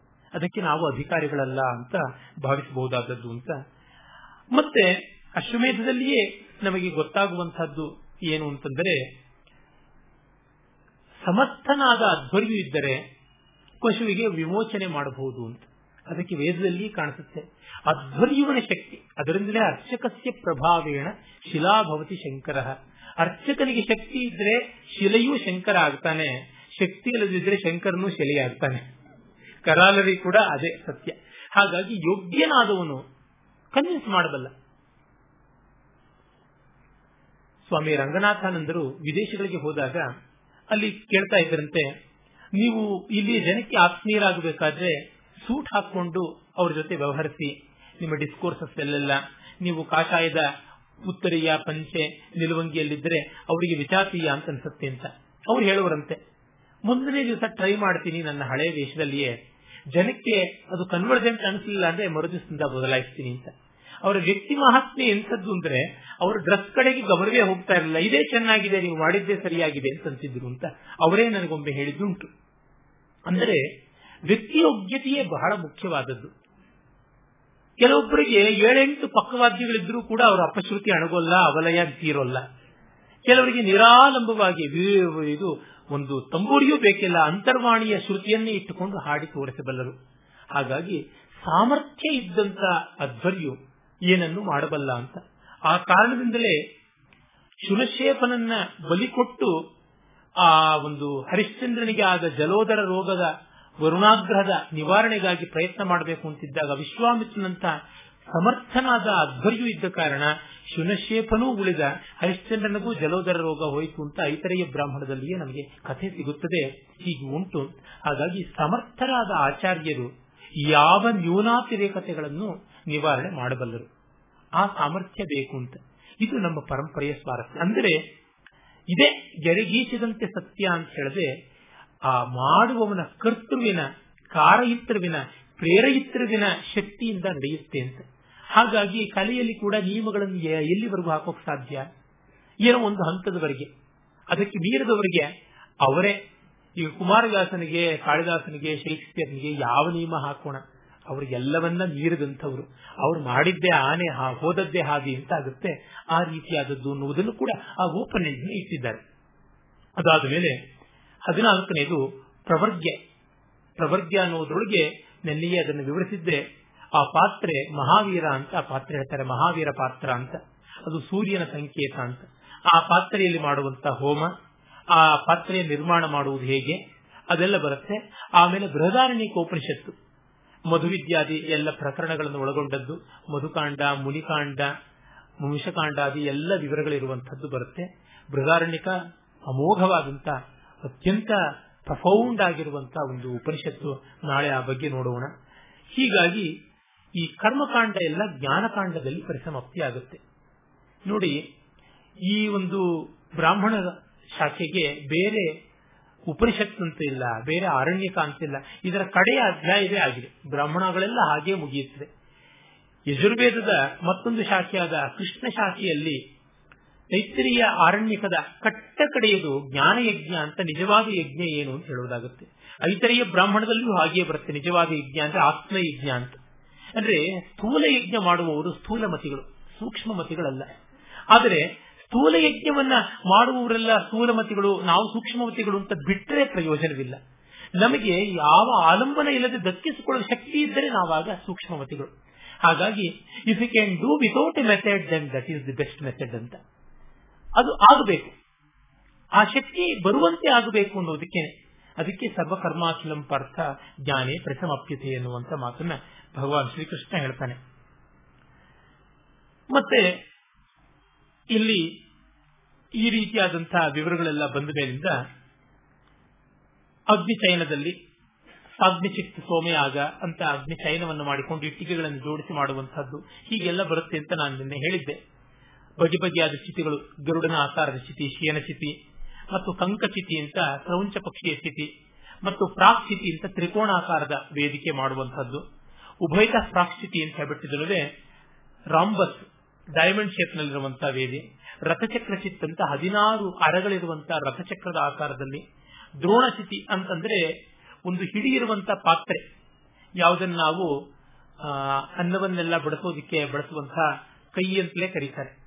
ಆ ರೀತಿಯಾದಂತಹದ್ದು ಆ ಒಂದು ಅನ್ನದ ಕೈ, ಅನ್ನದ ಹಿಡಿ ಇರುವಂತಹ ಪಾತ್ರೆ ಕೈ ಅಂತಾರಲ್ಲ, ಆ ತರದ ಆಕಾರದಲ್ಲಿ ಮಾಡುವಂತಹದ್ದು ಪರಿಚ್ಛಾಯೆ ಅಂತ ಒಂದೇ ಕೇಂದ್ರದಲ್ಲಿರುವಂತಹ ಆರು ವೃತ್ತಗಳ ರೀತಿಯಲ್ಲಿ ಬಂದಂತಹದ್ದು ಅದು. ಮತ್ತು ಸಮೂಹ್ಯ ಅಂತ ಮಂಡಲಾಕಾರದ್ದು ಅಂತ ಕೂರ್ಮಚಿತಿ ಅಂತ ಕೂರ್ಮಾಕಾರದ್ದು ಅಂತ. ಹೀಗೆ ಈ ಎಲ್ಲ ರೀತಿಯಾದ ಚಿತಿಗಳು ಮಾಡ್ತಾರೆ. ನಮ್ಮಲ್ಲಿ ಮಂಡಲಗಳು ಅಂತ ಬಗೆ ಬಗೆಯಾಗಿ ಹಾಕ್ತಾರೆ ಅಲ್ಲದೆ ಕೆಂಪು ಬೆಳಕು ಕಪ್ಪು, ಹಸಿರು ಈ ನಾಲ್ಕು ಬಣ್ಣಗಳನ್ನು ಪ್ರಧಾನವಾಗಿ ಬಳಸಿ ಮಂಡಲಗಳ ನಿರ್ಮಾಣ ಮಾಡ್ತಾರೆ. ಅದು ಮೋಸ್ಟ್ ಬೇಸಿಕ್ ಕಲರ್ಸ್ ಆಗಿ, ಯಕ್ಷಗಾನದಲ್ಲಿಯೂ ನೋಡಿ, ಆ ಬಣ್ಣಗಳೇ ಇರುವಂತದ್ದು ಪ್ರಿಡಾಮಿನೆಂಟ್ ಆಗಿ. ಭಾರತದ ಯಾವ ರಂಗಕಲೆಯಲ್ಲಿ ನೋಡಿ, ಈ ಬಣ್ಣಗಳೇ ಕಾಣುವಂತದ್ದಾಗಿದೆ ಬಿಳಿ ಮತ್ತು ಕಪ್ಪು ಅವು ಬಣ್ಣಗಳಲ್ಲ. ಇನ್ನ ಉಳಿಯೋದು ಯಾವುದು? ಕೆಂಪು, ಹಸಿರು, ಹಳದಿ. ಇವು ಪ್ರೈಮರಿ ಕಲರ್ಸ್ ಅಂತ. ಈಗಲೂ ಕೂಡ ನಾವು ಟಿವಿಯಲ್ಲೆಲ್ಲ ನೋಡ್ತೀವಿ, ಮೂರನ್ನ ಪ್ರೈಮರಿ ಕಲರ್ಸ್ ಅಂತ ಮಾಡುವಂತದ್ದಾಗಿದೆ ಒಪೇಕ್ ಕಲರ್ಸ್ ಅಲ್ಲಿ ಬ್ಲೂ ಇಟ್ಕೋತಾರೆ ಟ್ರಾನ್ಸ್ಪರೆಂಟ್ ಕಲರ್ಸ್ ಅಲ್ಲಿ ಗ್ರೀನ್ ಇಟ್ಕೊಳ್ತಾರೆ ಹೀಗಿರುವಂತಹದ್ದು ಅಂದ್ರೆ ಆ ಮೂಲಭೂತ ವರ್ಣಗಳ ಮೂಲಕವಾಗಿ ಮಾಡ್ತಾರೆ, ಯಜ್ಞಗಳಲ್ಲಿ ಆ ಬಣ್ಣಗಳು ಬರೋಲ್ಲ, ಬರಬಾರದು ಅಂತ ಏನೂ ಇಲ್ಲ. ಯಜ್ಞಶಾಲೆಯನ್ನ ಶುಷ್ಕವಾಗಿರಿಸಬೇಕು, ಅಲಂಕಾರ ಮಾಡಬಾರದು ಅಂತ ಏನೂ ಇಲ್ಲ. ಬೇಕಾದಂತೆ ಅಲಂಕಾರ ಮಾಡಬಹುದು ಈಗ ಯಜ್ಞಶಾಲೆ ಎಲ್ಲ ತುಂಬಾ ಡಲ್ ಆಗಿಬಿಟ್ಟಿದೆ ಹಿಂದೆ ಎಲ್ಲ ಬಗೆ ಬಗೆಯ ವಾದ್ಯಗಳಲ್ಲಿ ಸಂಗೀತಗಳನ್ನ ನಡೆಸ್ತಾ ಇದ್ರು. ಅದು ಭೂಮಿದುಂದುಬಿ ಇರಬಹುದು ಔದುಂಬರಿ ವೀಣಾ ಇರಬಹುದು ಆಲಾವಣಿ ವೀಣಾ ಇರಬಹುದು ಶತತಾರಿ ವೀಣಾ ಇರಬಹುದು ಈ ವೀಣೆಗಳನ್ನು ನುಡಿಸುವಂತವರಿದ್ರು ನರ್ತನ ಮಾಡುವಂತ ಸ್ತ್ರೀಯರಿದ್ರು. ಸಾಮಗಾನ ಮಾಡಿಕೊಂಡು ಸ್ತ್ರೀಯರು ನರ್ತನ ಮಾಡ್ತಾ ಇದ್ರು ಅಂತೆಲ್ಲ ಬರುತ್ತೆ. ಮತ್ತೆ ಪುರಾಣ ಪ್ರವಚನಗಳನ್ನ, ಬ್ರಹ್ಮೋದ್ಯಗಳನ್ನ ಅರ್ಥವಾದಗಳನ್ನ ಹೇಳುವಂತವರು ಬೇಕಾದಷ್ಟು ಜನ. ಇದು ಒಂದು ಜಾತ್ರೆ. ಈಗ ನಾವು ಟೆಂಪಲ್ ಫೆಸ್ಟಿವಲ್ ಕಾರ್ ಫೆಸ್ಟಿವಲ್ ಅಂತ ಹೇಳ್ತೀವಿ. ಆ ರೀತಿಯಾದಂತ ಒಂದು ರಥೋತ್ಸವದ ವೈಭವ ಅಲ್ಲಿರ್ತಾ ಇತ್ತು. ಉತ್ಸವ ಪ್ರಿಯ ಇವ ಈ ಮನುಷ್ಯ ಅಂತ ಕಾಳಿದಾಸ ಹೇಳ್ತಾರಲ್ಲ ಮಾನವರೆಲ್ಲ ಉತ್ಸವ ಪ್ರಿಯರು ಅಂಥದ್ದಲ್ಲಿ ಕಾಣಿಸ್ತಾ ಇತ್ತು ಅಂತ ಗೊತ್ತಾಗುತ್ತೆ. ಮತ್ತೆ ನೋಡಿ, ಈ ಎಷ್ಟು ಮಟ್ಟಿಗೆ ಆ ಒಂದು ಸ್ವಾರಸ್ಯ ಇರುತ್ತೆ ಅಂದ್ರೆ ರಾಜಸೂಯ ಆದ ಮೇಲಿಂದ ಬ್ರಹ್ಮ, ಎಲ್ಲ ಯಾಗದ ಅಧ್ಯಕ್ಷ, ಅವನು ರಾಜಸೂಯ ಮಾಡಿದ ಯಜಮಾನ, ಅವನನ್ನ ಕರ್ಕೊಂಡು ಬಂದು ಇಡೀ ಸಭೆಗೆ ಅವನು ಕೈ ಹಿಡ್ಕೊಂಡು ಬಂದು ಪರಿಚಯ ಮಾಡಿಸ್ಬಿಟ್ಟು ಎಲ್ಲರನ್ನೂ ಪರಿಚಯ ಮಾಡಿಸಿಕೊಟ್ಟು ಇದೀಗ ಇವನು ರಾಜ ಫ್ರೆಶ್ ಆಗಿ ರಾಜ ಆಗಿದ್ದಾನೆ ಅಂತೆಲ್ಲ ಹೇಳ್ಬಿಟ್ಟು ಇಂಟ್ರೊಡ್ಯೂಸ್ ಮಾಡೋದು ಅದೊಂದು ಫಾರ್ಮಲ್ ಆಗಿ ಇತ್ತು. ಪಿ ಎಚ್ ಡಿ ಎಲ್ಲ ವೈಭವೋಸಿ ಆದ್ಮೇಲಿಂದ, ಆ ಪಿ ಎಚ್ ಡಿ ಮುಗಿಸಿ ವೈಭವೋಸಿಯಲ್ಲಿ ಯಶಸ್ವಿ ಆದಂತಹ ಕ್ಯಾಂಡಿಡೇಟ್ ಅನ್ನ ಹೊರಗಡೆ ಕರ್ಕೊಂಡು ಬಂದು ಚಾನ್ಸಲರ್ ಮೊದಲುಗೊಂಡು ಎಲ್ಲರೂ ಬರಬೇಕಾಗಿತ್ತಂತೆ. ಅವರಿಗೆಲ್ಲ he's the latest doctorate holder ಅಂತ ಹೇಳಿ ಪರಿಚಯ ಮಾಡಿಸೋದಿತ್ತು ಅಂತ. ಅದು ಒಂದು ಆದಾಗ ನಾನು ಏನೋ ಒಂದು ಕಡಿದು ಕಟ್ಟೆ ಹಾಕಿದ್ದೀನಿ ಅಂತ ಒಂದು ಭಾವನೆ ಬರುತ್ತೆ. ಆ ಭಾವನೆಯಿಂದ ಅವನು ಪ್ರಜಾಕ್ಷೇಮಕ್ಕೆ ಮತ್ತೊಂದಕ್ಕೆ ಉತ್ಕರ್ಷಕ್ಕೆ ಕಾರಣನಾಗ್ತಾನೆ ಅಂತ. ಅದಾದ ಮೇಲೆ ಅವನಿಗೆ ಅಭಿಷೇಕ ಮಾಡ್ತಾರೆ. ಹದಿನಾರು ಬಗೆಯ ಪುಣ್ಯ ತೀರ್ಥಗಳಿಂದ ನದಿ ತಟಾಕ ಸಮುದ್ರ ವರ್ಷ ಜಲ ಮತ್ತೆ ಉದ್ಭಿದ ಜಲ, ಜಲಪಾತಗಳಿಂದ ಮತ್ತು ಸ್ಪ್ರಿಂಗ್ಸ್ ಫೌಂಟೇನ್ಸ್ ಚಿಲುಮೆಯಿಂದ ಬಂದ ಜಲ, ಈ ತರ ಎಲ್ಲ ಜಲಗಳನ್ನು ತೆಗೆದುಕೊಂಡು ಬಂದು ಅಭಿಷೇಕ ಮಾಡಿಸುವಾಗ ಹದಿನಾರು ಎತ್ತುಗಳನ್ನು ಕಟ್ಟಿದ ರಥದಲ್ಲಿ ಕರ್ಕೊಂಡು ಬಂದು ಶಾರ್ದೂಲ ಚರ್ಮ, ಹುಲಿ ಚರ್ಮವನ್ನು ಹಾಕಿದಂತಹ ವೇದಿಕೆ ಮೇಲೆ ಅಭಿಷೇಕ ಮಾಡ್ತಾರೆ. ಅಂತ ಎಲ್ಲ ಮಾಡಿದಾಗ ಆಗ ಅಭಿಷೇಕಕ್ಕೆ ಬಳಸುವಂತಹದ್ದು ಅತ್ತಿ ಮರದ, ಔದುಂಬರ ವೃಕ್ಷದ ಪಾತ್ರವನ್ನು ಬಳಸ್ತಾರೆ. ಇದೇನು ದೊಡ್ಡದಲ್ಲ ಆ ಪಾತ್ರೆ? ಅದಕ್ಕೆ ಯಾವ ಬೆಲೆಯೂ ಇಲ್ಲ. ಆದ್ರೆ ಇನ್ಯಾವ ಸಂದರ್ಭದಲ್ಲೂ ಬಳಸುವಂತಿಲ್ಲ ಅನ್ನೋದೇ ಅದರ ಬೆಲೆ. ಅಂದ್ರೆ ನಮ್ಮ ಪರಂಪರೆಯಲ್ಲಿ ದುಬಾರಿಯಾದ ವಸ್ತುಗಳನ್ನು ಬಳಸ್ತಿರ್ಲಿಲ್ಲ. ಆದರೆ ಸರಳವಾದ ವಸ್ತುಗಳೇ ಈ ಸಂದರ್ಭಕ್ಕೆ ಮಾತ್ರ ಬಳಸೋದು ಇನ್ಯಾರಿಗೂ ಬಳಸುವಂತದ್ದಲ್ಲ. ಅಂತ ಉದಾಹರಣೆಗೆ ಕಡುಬನ್ನು ಗಣಪತಿ ಹಬ್ಬವೇ ದಿವಸವೇ ಮಾಡೋದು ಅಂತಂದ್ರೆ ಕಡುಬುಗೊಂದು ಪ್ರಾಶಸ್ತ್ಯ. ಏನು ಮಹಾ ಅಕ್ಕಿ ಹಿಟ್ಟು, ಒಂದಿಷ್ಟು ಬೆಲ್ಲ, ಕೊಬ್ಬರಿ, ಬೆರೆತಂತ ಹೂರಣಕ್ಕಿ, ಇಷ್ಟೆಲ್ಲ ಕೋಲಾಹಲವೇ ಅಂತಂದ್ರೆ ಅದು ಆ ದಿವಸ ಅನ್ನುವುದೇ ಅದರ ವಿಶೇಷ ಅಂತ. ಹೀಗೆ ಈ ತರದ್ದೆಲ್ಲ ಮಾಡಿ ಆ ಕೇಶನಿಗೆ ಕಾಯುವಂತೆ ನಿರೀಕ್ಷೆಯನ್ನ ಅದನ್ನೆಲ್ಲ ಮಾಡಿದಾಗ ಮನಸ್ಸಿಗೆ ತನ್ನಂತೆ ತಾನೇ ಬೂಸ್ಟಿಂಗ್ ಅನ್ನುವಂಥದ್ದು ಬರುತ್ತೆ. ಹೀಗೆ ಈ ರೀತಿಯಾದದ್ದು ಬರುತ್ತೆ. ಆಮೇಲೆ ಆ ಒಂದು ಸೌತ್ರಾಮಣಿ ಯಾಗದಲ್ಲಿ ಸಾಂಕೇತಿಕವಾಗಿ ಮದ್ಯಪಾನ ರಾಜರುಗಳು ಮಾಡಬೇಕು ಅಂತ ಬರುತ್ತೆ. ಈಗೆಲ್ಲ ಬಿಸ್ನೆಸ್ ಪಾರ್ಟಿಗಳಲ್ಲಿ ಉಂಟಲ್ಲ, ಆ ರೀತಿಯಾದಂಥದ್ದೇನೆ. ನನ್ನ ಸ್ನೇಹಿತರೊಬ್ರು ಹೇಳ್ತಿರ್ತಾರೆ ಬಾಯಿಗೆ ಅಂಟಿಸ್ದೇನೆ ಆ ಒಂದು ಯಾವ ಒಂದು ಗಾಬ್ಲೆಟ್ ಅಂತ ಏನು ಕರೀತಾರೆ, ಆ ಮದ್ಯ ಪಾತ್ರೆ ಅದನ್ನು ಬಾಯಿಗೆ ತಂದುಕೊಳ್ಳದೇನೆ ಸಾವಿರಾರು ಕೋಟಿಗಳ ವ್ಯವಹಾರಗಳನ್ನು ಮಾಡಬಹುದು ಅಂತ. ಕೈಲಿರಬೇಕು. ಕೈಲಿಲ್ಲದೆ ಇದ್ರೆ ಬರೋದಿಲ್ಲ ಜನ ಅಂತಾರೆ. ಅದು ಆ ಪ್ರಪಂಚ, ನನಗೆ ಗೊತ್ತಿಲ್ಲದ ಪ್ರಪಂಚ. ಅಂದ್ರೆ ಒಂದೊಂದಕ್ಕೆ ಒಂದೊಂದು ವೇಷ ಬೇಕಾಗುತ್ತೆ, ಒಂದೊಂದು ರೀತಿ ಬೇಕಾಗುತ್ತೆ ಅನ್ನುವ ಗೌರವ ಇದೆಯಲ್ಲ, ಅದು ನಮ್ಮ ಪರಂಪರೆಯಲ್ಲಿ ತುಂಬಾ ಕಾಣುವಂಥದ್ದು. ಆಮೇಲೆ ಅಶ್ವಮೇಧ ಅಲ್ಲಿ ಮುನ್ನೂರ ನಲವತ್ತು ಗ್ರಾಮ್ಯ ಜಂತುಗಳನ್ನ, ಮುನ್ನೂರ ಅರವತ್ತು ಆರಣ್ಯಕ ಜಂತುಗಳನ್ನ, ಅಂದ್ರೆ domesticated village animals and available in village and cities ಯಾವುದಿವೆ? ಅವು ಮುನ್ನೂರ ನಲವತ್ತು ಸ್ಪೀಶೀಸ್ ಕಾಡಿನಲ್ಲಿರತಕ್ಕಂತ ಮುನ್ನೂರ ಅರವತ್ತು ಸ್ಪೀಶೀಸ್ ಇವುಗಳನ್ನ ಪರ್ಯಜ್ಞೀಕರಣ ಅಂತ ಮಾಡಿ ಯೂಪಕ್ಕೆ ಕಟ್ಟಿ, ಮತ್ತೆ ಅಶ್ವವನ್ನ ಬಲಿ ಕೊಟ್ಟ ಮೇಲಿಂದ ವಪ ತೆಗೆದ ಮೇಲೆ ಇವಷ್ಟನ್ನು ಬಿಚ್ಚಿ ಬಿಡಿಸಿ ಬಿಡಬೇಕು ಅಂತ ಬರುತ್ತೆ. ಮೋಕ್ಷಣ ಅಂತ ಅವುಗಳನ್ನು ಬಿಚ್ಚಿ ಬಿಟ್ಟು ಬಿಡ್ತಾರೆ ಅಂತ ಹೀಗೆ ಬರುತ್ತೆ. ಆಮೇಲೆ ಪುರುಷ ಮೇಧ ಪಿತೃಮೇಧ ಅದರದೆಲ್ಲವನ್ನು ಕೂಡ ನಾವು ನೋಡ್ತೀವಿ. ಅದು ಪುರುಷ ಮೇಧದ ಸಾಂಕೇತಿಕತೆಯನ್ನ ನನ್ನೆಯೇ ಕೂಡ ನಾನು ಹೇಳಿದ್ದೆ. ಮತ್ತೆ ಈ ಶತಪಥ ಬ್ರಾಹ್ಮಣದ ಕೆಲವೊಂದು ಸ್ವಾರಸ್ಯಗಳನ್ನ ನಾವು ಕಾಣೋಣ. ಆ ಶತಪಥ ಬ್ರಾಹ್ಮಣದ ಸ್ವಾರಸ್ಯಗಳಲ್ಲಿ ಮುಖ್ಯವಾದದ್ದು ಕೆಲವೊಂದು ಉಪಾಖ್ಯಾನಗಳು. ಆ ಉಪಾಖ್ಯಾನಗಳ ಸ್ವಾರಸ್ಯ ಅನ್ಯಾದೃಶವಾದದ್ದು. ಅದಕ್ಕೆ ಆ ಕೆಲವೊಂದನ್ನ ನೋಡುವ ಪ್ರಯತ್ನ ನಾವು ಮಾಡೋಣ. ಉಪಾಖ್ಯಾನಗಳೆಲ್ಲ ಹೆಚ್ಚಾಗಿ ಬರುವಂತದ್ದು ಕರ್ಮ ಪ್ರಶಂಸೆಗಾಗಿ ಬಂದಿವೆ. ಆಚಾರ ಪ್ರಶಂಸೆಗಾಗಿ ಬಂದಿವೆ. ವಾಮನಾವತಾರದ ಮೂಲ ಅಂತ ಹೇಳಬಹುದಾದ ಒಂದು ಉಪಾಖ್ಯಾನ ನೋಡಿ. ಶತಪಥ ಬ್ರಾಹ್ಮಣದ ಮೊದಲನೇ ಕಾಂಡದಲ್ಲಿಯೇ ಬರುತ್ತೆ. ರಾಕ್ಷಸರಿಗೆ ಅಥವಾ ಅಸುರರಿಗೆ ಹೆಚ್ಚು ಬಲ, ದೇವತೆಗಳಿಗೆ ಹೆಚ್ಚು ಶ್ರದ್ಧೆ, ಬುದ್ಧಿ. ಅಸುರರಿಗೆ ಹೆಚ್ಚಾಗಿ ಮೊಣಕಾಲಿನ ಕೆಳಗೆ ಶಕ್ತಿ, ಬುದ್ಧಿ ಅಂತ ಬರುತ್ತೆ. ಅಂದರೆ ಅವರಿಗೆ ಮೆಟೀರಿಯಲಿಸ್ಟಿಕ್ ಆದದ್ದೇ ಜಾಸ್ತಿ ಅಂತ. ದೇವತೆಗಳಿಗೆ ಹಾಗಲ್ಲ. ಅಸುರರು ಈ ಭೂಮಿಯೆಲ್ಲ ನಮ್ಮದು ಅಂತ ಅಂತ ಹೇಳಿ ತಮ್ಮದಾಗಿ ಮಾಡ್ಕೊಳ್ತೀವಿ ಅಂತ ಚರ್ಮವನ್ನು ಮುಚ್ಚೋದಿಕ್ಕೆ ಆರಂಭ ಮಾಡಿದಂತೆ. ದೇವಾಶ್ಚವ ವಾಸುರಾಶ್ಚ ಉಭಯೇ ಪ್ರಾಜಾಪತ್ಯ ಪ್ರಸ್ಪೃಧಿವೆ ಇಬ್ಬರು ಪ್ರಜಾಪತಿಯ ಮಕ್ಕಳೇ. ಎಷ್ಟೋ ಜನ ಇದು ಆರ್ಯನ್ ಅಂಡ್ ದ್ರವಿಡಿಯನ್ ಕಾನ್ಫ್ಲಿಕ್ಟ್ ಅಂತಂತಾರೆ. ಖಂಡಿತ ಅಲ್ಲ, ಒಬ್ಬನೇ ತಂದೆಯ ಮಕ್ಕಳು ಅಂತ ಕಂಠೋಕ್ತವಾಗಿ ವೇದ ಹೇಳೋದ್ರಿಂದ they belong to the same race if at all the racial theory holds good. Even the racial theory is questionable ಅದು ಬೇರೆ ವಿಷಯ. ತಥೋ ದೇವ ಅನುವ್ಯಮಿವಾಸು ಅಥ ಹಾಸು ರಾಮೇನಿದೆ ಅಸ್ಮಾಕಮೇವೇದಂ ಖಲು ಭುವನಮಿತಿ. ಅವರೇ ತಮ್ಮದು ಅಂತ ಅಂದ್ಕೊಂಡು ಉಂಟು ಮತ್ತು ಈ ಬ್ರಾಹ್ಮಣದಲ್ಲೆಲ್ಲ ಚಿಕ್ಕ ಚಿಕ್ಕ ವಾಕ್ಯಗಳು, ಚೊಕ್ಕ ವಾಕ್ಯಗಳು. ಬುದ್ಧನ ಉಪದೇಶ ಅಂತ ಹೇಳುವ ತ್ರಿಪಿಟಕಗಳ ವಾಕ್ಯ ಶೈಲಿಗೆ, ಬ್ರಾಹ್ಮಣಗಳ ವಾಕ್ಯ ಶೈಲಿಗೆ ಹಂಡ್ರೆಡ್ ಪರ್ಸೆಂಟ್ ಮ್ಯಾಚ್ ಇದೆ. ಅದರಿಂದ ಕೂಡ ಗೊತ್ತಾಗುತ್ತೆ, ಬುದ್ಧ ವೈದಿಕ ಪರಂಪರೆಯ ಒಂದು ಶಾಖೆಯ ಹೊರತು ಅನ್ನದೆ ವೇದ ವಿರೋಧಿಯಲ್ಲ ವೈದಿಕ ವಿರೋಧಿಯಲ್ಲ ಅಂತ ಗೊತ್ತಾಗುತ್ತೆ. ಆಗ ದೇವರ ದೇವತೆಗಳನ್ನು ಕೊತ್ತರೆ ನಾವು ಇಷ್ಟು ದೊಡ್ಡ ಜಾಗವನ್ನು ಅವರು ತಗೊಳ್ತಾ ಇದ್ರೆ ನಾವು ಏನ್ ಮಾಡೋಣ? ನಮಗೂ ಸ್ವಲ್ಪ ಜಾಗ ಬೇಕು ಅಂತ ಕೇಳೋಣ ತದ್ವೈ ದೇವ ಶುಶ್ರು ವಿಭಜಂತೆ ಹವಾಯಿ ಮಾಮಸುರ ಪೃಥಿವೀಂ ಪ್ರೇತತ ದೇಶ್ಯಾಮೋ ಯತ್ರೇ ಮಾಮಸುರ ವಿಭಜಂತೆ ಕೇತತಸ್ಯಾಮ ಯದಸ್ಯೇನ ಭಜೇ ಮಹೀತಿ. ನಮ್ಮಲ್ಲಿ ಯಾರು ಹೋಗಿ ಮುಂದಿಟ್ಕೊಂಡು ಹೋಗಿ ಕೇಳೋದು ಯಾರನ್ನ ಇಟ್ಕೊಳ್ಳೋಣ? ಆಗ ತೇ ಯಜ್ಞಮೇವ ವಿಷ್ಣು ಪುರಸ್ಕೃತ್ಯೇಯು ಯಜ್ಞ ಸ್ವರೂಪಿಯಾದ ವಿಷ್ಣುವನ್ನೇ ಮುಂದೆ ಇಟ್ಕೊಳ್ಳೋಣ ಅಂತ. ಆದಿತ್ಯರಲ್ಲಿ ಚಿಕ್ಕವನು ಅಂದ್ರೆ ವಿಷ್ಣು, ಹನ್ನೆರಡನೇ ಆದಿತ್ಯ ವಿಷ್ಣು ಅಂತ ಅವನು ಚಿಕ್ಕವನು, ವಾಮನ ಬೇರೆ, ಕುಳ್ಳ. ಅವನನ್ನು ಮುಂದೆ ಇಟ್ಕೊಂಡು ಹೋದ್ರು. ವಿಷ್ಣು ಕೇಳ್ತಾನೆ, ನನಗೆ ಜಾಗ ಬೇಕು ಅಂತ. ಅದಕ್ಕೆ ಅಸುರರು, ನೀನು ಕುಳ್ಳ, ವಾಮನ, ನೀನು ಮಲಗುವಷ್ಟು ಜಾಗ ಮಾತ್ರ ಕೊಡ್ತೀವಿ, ಅದಕ್ಕಿಂತ ಜಾಸ್ತಿ ಅಲ್ಲ ಅಂತ. ಆಗ ವಾಮನ ಮಲಗಿದವನು ಎಷ್ಟೆಲ್ಲ ವ್ಯಾಪನ ಮಾಡಿಕೊಂಡು ಬಿಟ್ಟ ಅಂತಂದ್ರೆ गायत्रेण त्वा छन्दसा परिगृह्णामि इति दक्षिणतः परिष्णुभेन त्वा छन्दसा इति पश्चात् जागतेन त्वा छन्दसा इति उत्तरतः। तं छन्दोभिरपितः परिगृह्य अग्निम् पुरस्तात् समाधाय तेनार्चन्त श्राम्यन्तश्चेरुः तेनेमाम् सर्वाम् पृथिवीम् समविन्दन्त तद्यदेनेनामाम् ಸರ್ವಾಂ ಸಮವಿಂದಂತ ತಸ್ಮಾತ್ ವೇದಿರ್ನಾಮ ತಸ್ಮಾದಾಹುರ್ಯಾವತಿ ವೇದಿಸ್ತಾವತಿ ಪೃಥಿವೀತಿ ಏತಯಾ ಹೀಮಾಂ ಸರ್ವಾಂ ಸಮವಿಂದಂತ.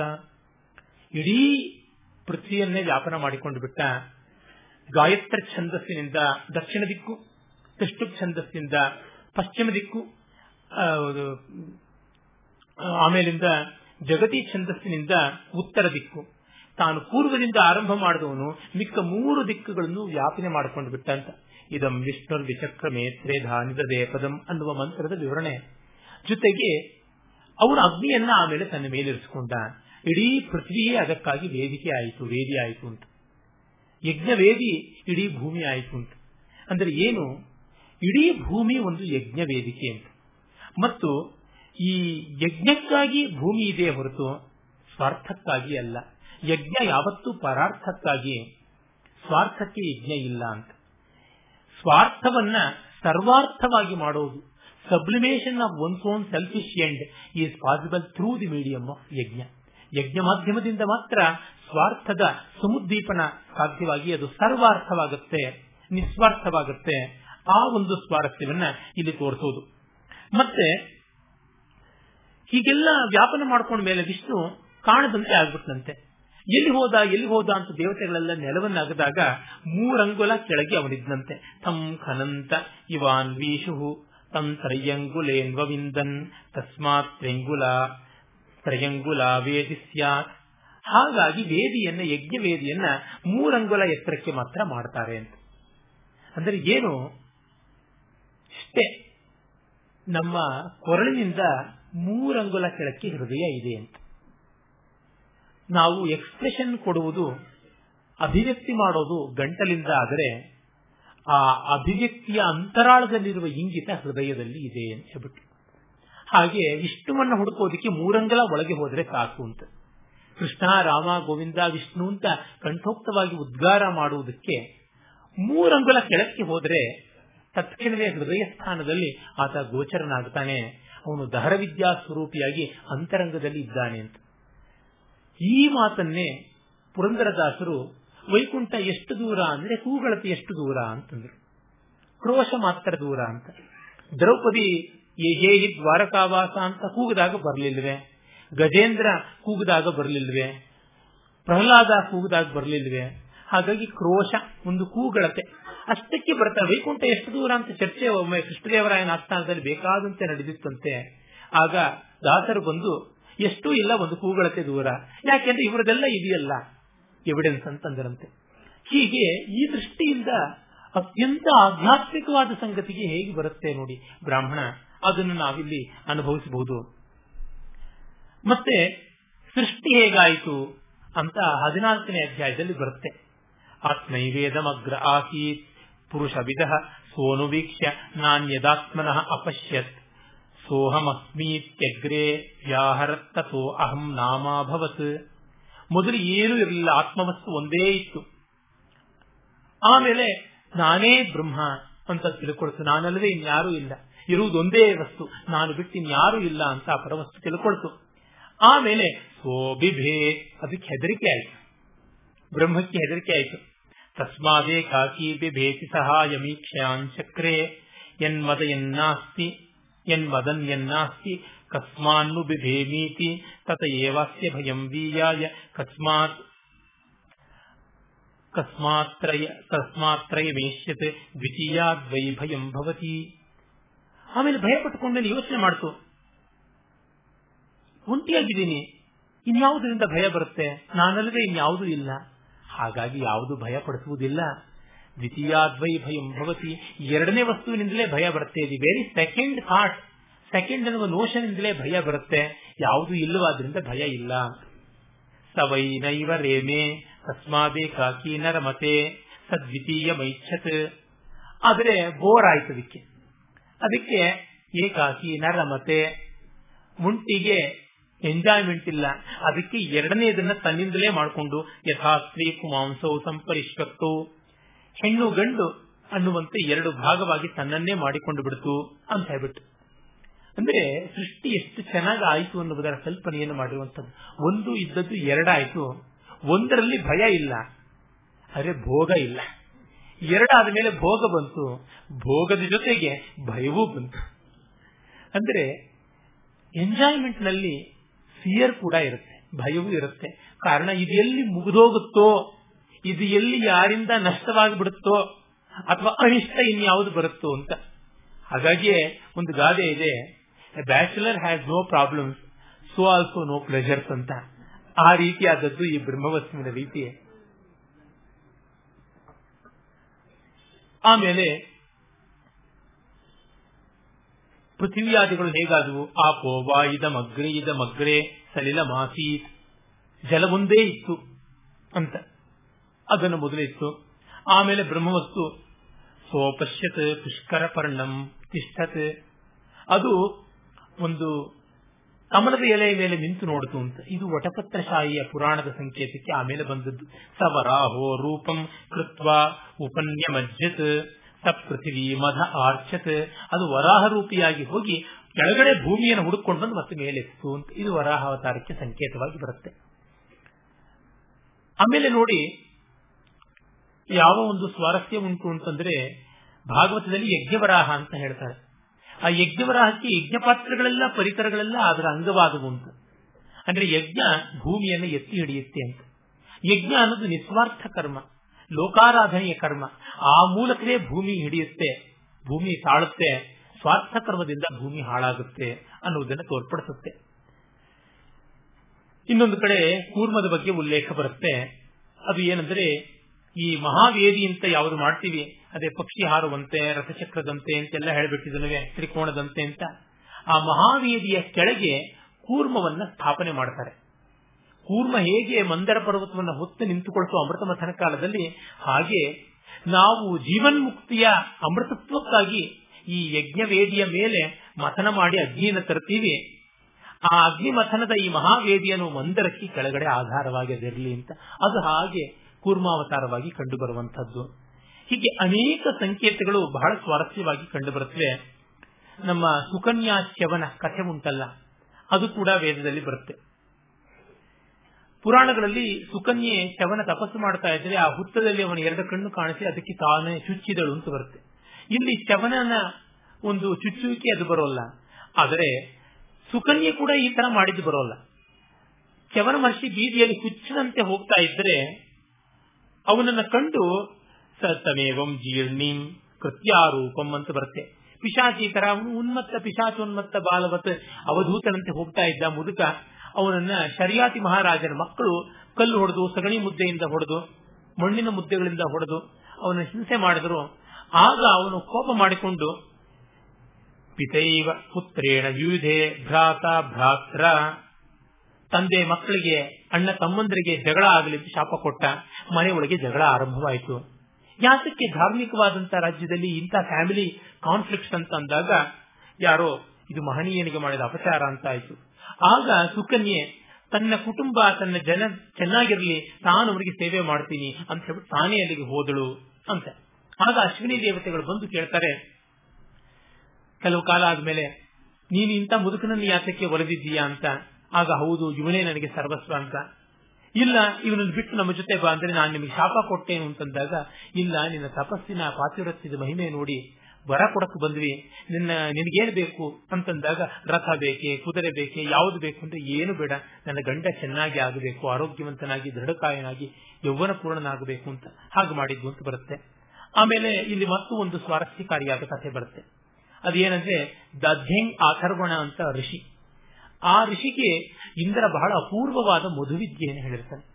ಮಧುವಿದ್ಯೆ ಅಂದ್ರೆ ಬ್ರಹ್ಮವಿದ್ಯೆನೆ. ಅದು ಅಂತರಾತ್ಮ ಮಧುಸ್ವರೂಪಿ ಆನಂದ ಸ್ವರೂಪಿ ಆಸ್ವಾದ ಸ್ವರೂಪಿ ಅಂತ ತಿಳ್ಕೊಳ್ಳುವಂಥದ್ದು.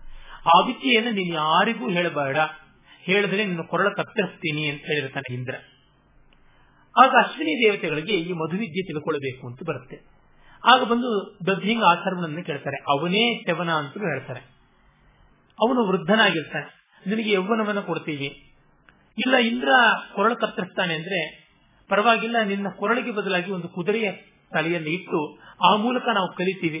ಕುದುರೆಯ ತಲೆಯನ್ನು ಕತ್ತರಿಸಿದ ಮೇಲೆ ಮತ್ತೆ ನಿನ್ನ ಒರಿಜಿನಲ್ ತಲೆಯನ್ನು ನಾವು ತಂದು ಇಡ್ತೀವಿ ಅಂತಂದ್ರು ಹಾಗಾಗಿ ಮಾಡಿ ಇಂದ್ರ ಕೊರಳನ್ನು ಕತ್ತರಿಸ್ದ, ಮತ್ತೆ ಇವರು ಮಾಡಿದ್ರು. ಅವನ ತಲೆಯನ್ನು ತಂದಿಟ್ರು. ಅಶ್ವಿನಿ ದೇವತೆಗಳಿಗೆ ಆಗಲಿಂದ ಯಜ್ಞ ಭಾಗ ಸಿಕ್ಕಿತು ಅಂತ. ಇದು ಮಧುವಿದ್ಯಾ ಪ್ರಶಂಸ ರೂಪವಾಗಿ ಬಂದದ್ದು ಮತ್ತು ವಿದ್ಯೆಯನ್ನ ಯೋಗ್ಯಾಧಿಕಾರಿಗೆ ಕೊಡಬೇಕು, ಕಾಪಾಡಿಕೊಳ್ಳಬೇಕು ಅಂತನ್ನುವಂಥದ್ದೆಲ್ಲ ಇಲ್ಲಿ ಕಾಣಿಸುತ್ತೆ.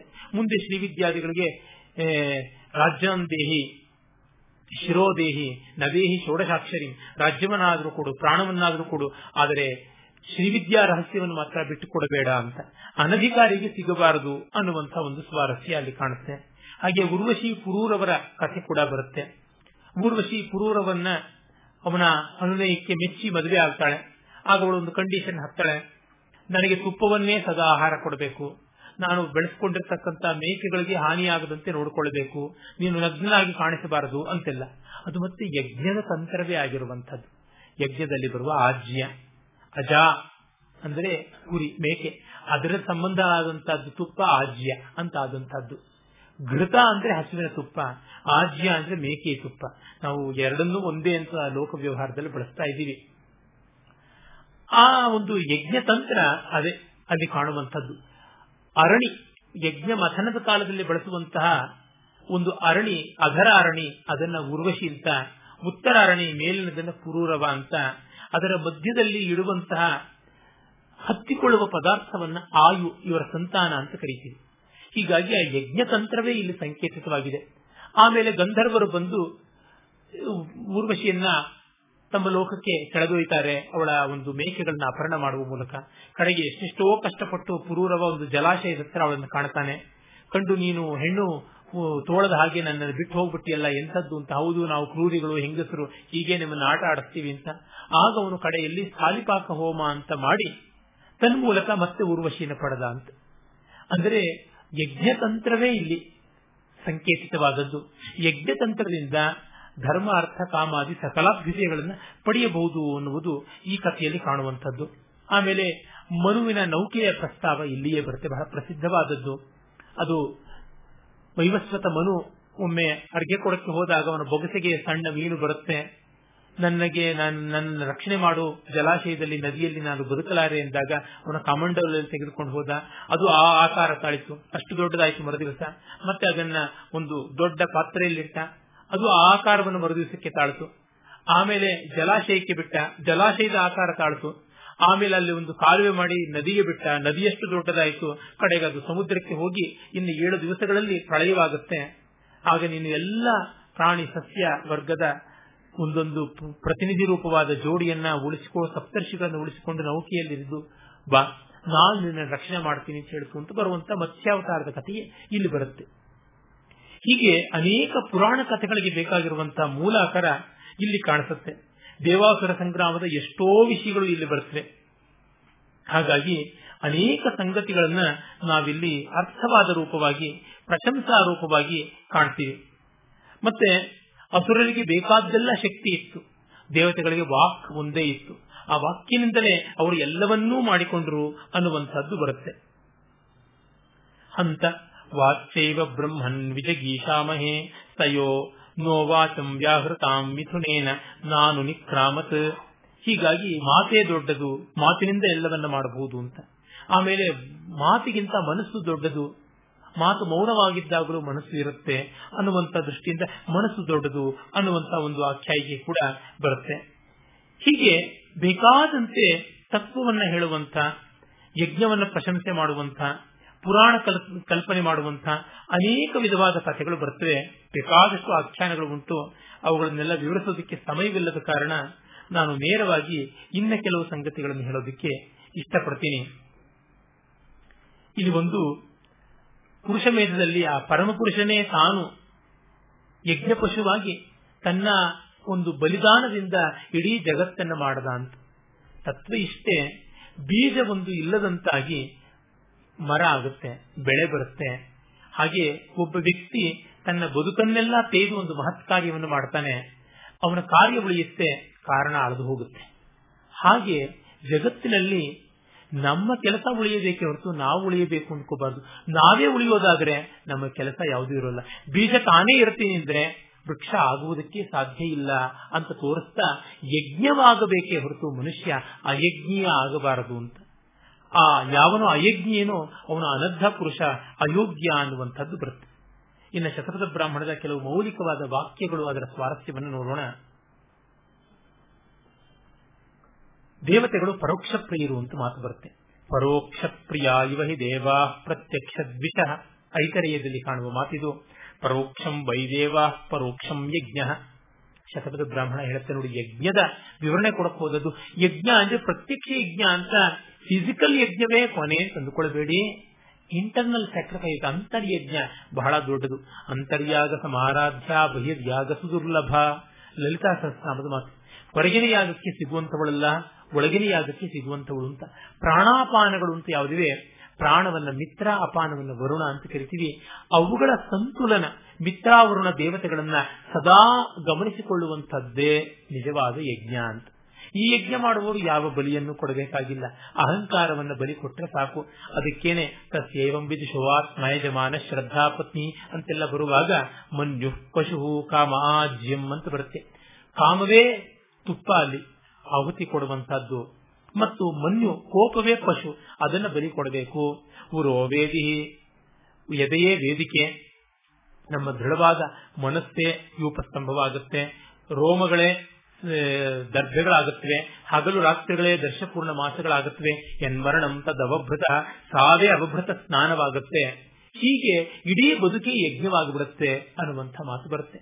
ಇದು ಬಹಳ ಮುಖ್ಯ. ಇಲ್ಲಿಗೆ ಬಂದು ಮುಟ್ಟಬೇಕು ಈ ಭಾವ ತುಂಬಿಕೊಳ್ಳುವುದಕ್ಕೆ ಇವೆಲ್ಲ ಸಾಧನ ಸಾಮಗ್ರಿ. ದೇವತೆಗಳಿಗೆ ನೇರವಾಗಿ ಡೈರೆಕ್ಟ್ ಅದು ಯಾವುದು ಇಷ್ಟವಾಗಲ್ಲ. ಆನಂದ ಕುಮಾರ ಸ್ವಾಮಿಗಳು ಪರೋಕ್ಷ ಅಂತಲೇ ಒಂದು ಆರ್ಟಿಕಲ್ ಬರೀತಾರೆ transformation of nature in art ಅಂತ. ಬಹಳ ಅದ್ಭುತವಾದದ್ದು. ಅಲ್ಲಿ ಅವರು ಹೇಳ್ತಾರೆ, ಧ್ವನಿ ಅಂತ ಯಾವುದುಂಟು ಕಲೆಯಲ್ಲಿ ಅದೇ ಪರೋಕ್ಷ. ಡೈರೆಕ್ಟ್ ವಾಚ್ಯ ಅಂತ ಯಾವುದಿದೆ, ಡೈರೆಕ್ಟ್ ಎಕ್ಸ್ಪ್ರೆಷನ್, ಅದು ದೇವತೆಗಳಿಗೆ ಇಷ್ಟವಾಗಲ್ಲ. ಅಸಹ್ಯ ಆಗುತ್ತದು. ಪರೋಕ್ಷ ಪ್ರಿಯ ಇವಹಿ ದೇವಾಹ ಅಂದ್ರೆ ಧ್ವನಿ ಮಾರ್ಗವನ್ನು ಇಷ್ಟಪಡ್ತಾರೆ, ನೇರವಾಗಿ ಹೇಳುವುದಲ್ಲ. ದಂಡಿ ಹೇಳ್ತಾನೆ. ನೇರವಾಗಿ ಹೇಳಿದ್ರೆ ಕಾವ್ಯ ಆಗೋಲ್ಲ. ಪರ್ಯಾಯವಾಗಿ ಹೇಳಬೇಕಾಗುತ್ತೆ. ಒಬ್ಬ ಸುಂದರಿಯನ್ನ ಮದುವೆ ಆಗ್ತೀಯಾ? ನಿನ್ನ ಬಗ್ಗೆ ನನಗೆ ಪ್ರೀತಿ ಉಂಟು ಅಂತ ಹೇಳುವಂತದ್ದು ಅಶ್ಲೀಲ ಗ್ರಾಮ್ಯ. ನನಗೆ ಕ್ರೂರನಾದ ಕಾಮ ನಿನಗೆ ಹೇಗೆ ಸುಮುಖನಾಗಿದ್ದಾನೆ? ಆ ರಹಸ್ಯ ಹೇಳು ಅಂತ ಕೇಳಬೇಕು ಅಂತ. ಆಗ ಅದು ಗ್ರಾಮ್ಯವಲ್ಲದ ವಾಕ್ಯ ಆಗುತ್ತೆ. ಇಂಡೈರೆಕ್ಟ್ ಸ್ಪೀಚ್ ಅದೇ ಬಾಬು ಕೊಂಕು ಅಂತ ಪಂಪ ಹೇಳ್ತಾನೆ. ಇಂಡೈರೆಕ್ಟ್ ಸ್ಪೀಚ್ ವಕ್ರೋಕ್ತಿ ಅಂತ ಕುಂತಕ ಹೇಳ್ತಾನೆ. ಅದು ವೈದಗ್ಧ್ಯ ಭಂಗಿ ಭಣಿತಿ ಅಂತ ಅನಿಸಿಕೊಳ್ಳುತ್ತೆ ಅಂತ. ಆ ಕಾರಣವೇನೆ ಆ ಒಂದು ಬಾಗುವಿಕೆ ಅದು ಚಂದ. ಚಂದ್ರ ನೋಡಿ ಚೌಕನಾಗಿದ್ದಿದ್ರೆ ಖಂಡಿತ ಎಷ್ಟು ಚೆನ್ನಾಗಿರ್ತಾ ಇರಲಿಲ್ಲ ವರ್ತುಲ. ಆ ವರ್ತುಲದ ಚಂದ್ರನಿಗಿಂತ ಬಿದಿಗೆ ಚಂದ್ರಮ ಡೊಂಕು, ಕಬ್ಬಿನ ಗೆಣೆ ಡೊಂಕು. ಅದು ಅಲ್ವಾ? ಹುಬ್ಬಿನ ಹುಬ್ಬಿನ ಬಾಗು ಅದು ಡೊಂಕು, ಅರೆ ನೋಟ ಡೊಂಕೆ. ಕಬ್ಬಿನ ಗೆಣೆ ಡೊಂಕು ರಥ ಡೊಂಕೆ, ರಸಿಕಾ ಪೇಳು ಅಂತ ಬೇಂದ್ರೆ ಅವರು ಹೇಳ್ತಾರಲ್ಲ. ರಥ ಡೊಂಕಲ್ಲ, ಆದರೆ ರಥದ ಮಾರ್ಗ ಡೊಂಕು, ಆ ತರ ಇರುವಂತಹದ್ದು ಅಂತ ಪರೋಕ್ಷ ಯಜ್ಞ, ಅದು ಬಹಳ ಮುಖ್ಯ ಅಂತ. ಶಿರೋವೈ ಯಜ್ಞಸ್ಯಾತಿಥ್ಯಂ ಅಂತ. ಯಜ್ಞದ ತಲೆ ಯಾವುದು ಅಂದ್ರೆ ಆತಿಥ್ಯ ಅಂತ ಹೇಳಿದ್ರು. ಬಂದವರನ್ನ ಗೌರವಿಸೋದು, ಹೊತ್ತು ಗೊತ್ತಿಲ್ಲದೆ ಬಂದವರನ್ನ ಆಧರಿಸುವುದೇ ಆತಿಥ್ಯ. ಅಪಾಯಿಂಟ್ಮೆಂಟ್ ತಗೊಂಡು ಬಂದವರನ್ನ ಗೌರವಿಸುವುದಲ್ಲ, ಅವರ ಅಭ್ಯಾಗತರು. ಅತಿಥಿ ತಿಥಿ ಇಲ್ಲದೆ ಬರುವಂತವರು ಅಪಾಯಿಂಟ್ಮೆಂಟ್ ಇಲ್ಲದೆ ಬರುವಂತವ್ರನ್ನ ಗೌರವಿಸಬೇಕು ಅನ್ನುವ ಸಂಸ್ಕೃತಿ ನಮ್ಮದು. ಅದು ಯಜ್ಞದ ತಲೆ. ಆತಿಥ್ಯ ಇಲ್ಲದೆ ಇದ್ರೆ ಎಲ್ಲವೂ ನಾಶವಾಗುತ್ತೆ ಅಂತ.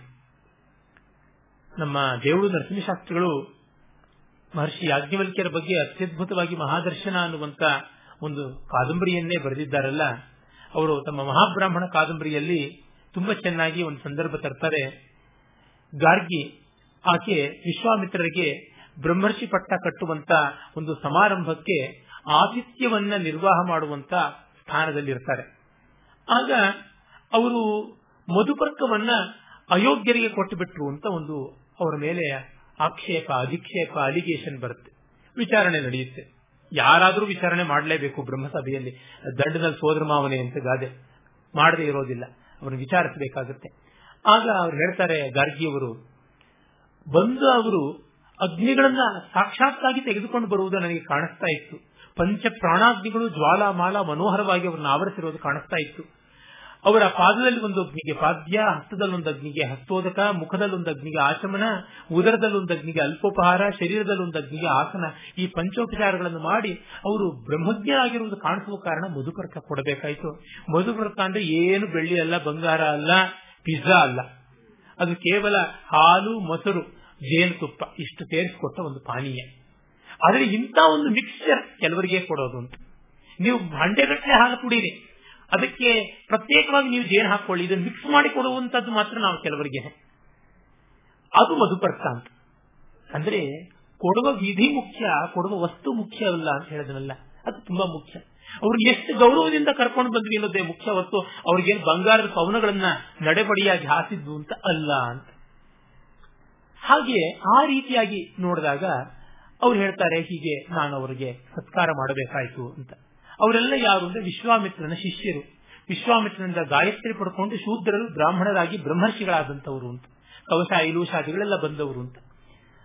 ವಿಶ್ವಾಮಿತ್ರನ ಮಂತ್ರಕ್ಕೆ ನಿಜವಾಗಿ ಯೋಗ್ಯತೆ ಉಂಟಾ? ಅವರು ಎಂಥವನನ್ನು ಬ್ರಾಹ್ಮಕ್ಕೆ ಏರಿಸಬಲ್ಲಂತ ಶಕ್ತಿ ಉಂಟಾ ಅಂತ ಚರ್ಚೆ ನಡೆಯಬೇಕಾಗಿರುತ್ತೆ. ಫಲವೇ ಸಿಕ್ಕಿಬಿಟ್ಟಿರುತ್ತೆ. ಅವನಿಂದ ಉಪದಿಷ್ಟರಾಗಿ ಬಂದವರು ಬ್ರಹ್ಮರ್ಷಿಗಳಾಗಿದ್ದಾರೆ. ಮಾತ್ರವಲ್ಲ, ವೇದ ಮಂತ್ರಗಳನ್ನು ಕಂಡವರಾಗ್ತಾರೆ ಆಪೋನಪ್ತಿ ಸೂಕ್ತಾದಿಗಳನ್ನ ಕಂಡ ಕೌಶ ಇಲುಷಾದಿಗಳೆಲ್ಲ ಅಲ್ಲಿದ್ದಾರೆ ಅಂತ ಗೊತ್ತಾಗುತ್ತೆ. ಇನ್ನು ಯಾಜ್ಞವಲ್ಕ್ಯರ ಜೊತೆಗೆ ಸಂವಾದ ಮಾಡಿ ಆತನಿಗೆ ಒಂದು ಚಾಲೆಂಜ್ ಬಿಟ್ಟಿದಂತ ಗಾರ್ಗಿಯವರ ವರ್ತನೆಯನ್ನು ಆಕ್ಷೇಪ ಮಾಡೋದಕ್ಕೆ ಸಾಧ್ಯವ ಅಂತ ಬರುತ್ತೆ. ಹಾಗಾಗಿ ಆತಿಥ್ಯ ಅನ್ನೋದು ದೊಡ್ಡದು ಮುಖ್ಯ ಅಂತ ಹೀಗೆ. ಆಮೇಲೆ, ವಾಗ್ವೈಸೃಕ್ ಪ್ರಾಣ ಅಂತರ್ಯಾಗದಲ್ಲಿ ಯಾವ್ಯಾವುದೆಲ್ಲ ಮುಖ್ಯ, ಏನೆಲ್ಲ ಆಗುತ್ತೆ? ಸೃಕ್ಕು ಸೃವ ಒಂದರೊಳಗೆ ಮತ್ತೊಂದನ್ನ ಪ್ರಯೋಜನಕ್ಕೆ ಬಳಸ್ಕೊಳ್ಳೋದು. ಸೃಕ್ಕಿನಿಂದ ತೆಗೆದುಕೊಂಡು, ತುಪ್ಪವನ್ನು ಸೃವದಲ್ಲಿ ತುಂಬಿಕೊಂಡು ಆಹುತಿ ಕೊಡೋದು ಅಂತೆಲ್ಲ ಆಗುತ್ತಲ್ಲ? ನಮ್ಮ ಅಂತರ್ಯಾಗದಲ್ಲಿ ಮಾತೆ ಸೃಕ್ ಪ್ರಾಣವೇ, ಉಸಿರಾಟವೇ ಸೃವ ಅಂತ. ಹೀಗೆ ಇಡೀ ದೇಹವನ್ನೇ ಒಂದು ಯಜ್ಞದ ತಂತ್ರವಾಗಿ ಕಲ್ಪನೆ ಮಾಡುವಂತಹದ್ದು ಹಾಗಾಗುತ್ತೆ. ಮತ್ತೆ ನೋಡಿ ಪರೋಕ್ಷಕಾಮಾಹಿ ದೇವಾಹ. ದೇವತೆಗಳ ಬೈಕಿಗಳು ಪರೋಕ್ಷ ನೇರವಾಗಿ ಗೊತ್ತಾಗೋಲ್ಲ. ದೇವತೆಗಳ ಬೈಕಿಯ ಲೋಕಹಿತ ಅವರು ಬಾಯಿ ಬಿಟ್ಟು ಹೇಳೋಲ್ಲ. ನಾವು ಮಾಡಬೇಕು ಅನ್ನುವಂಥದ್ದು. ಆಮೇಲೆ ಬರುತ್ತೆ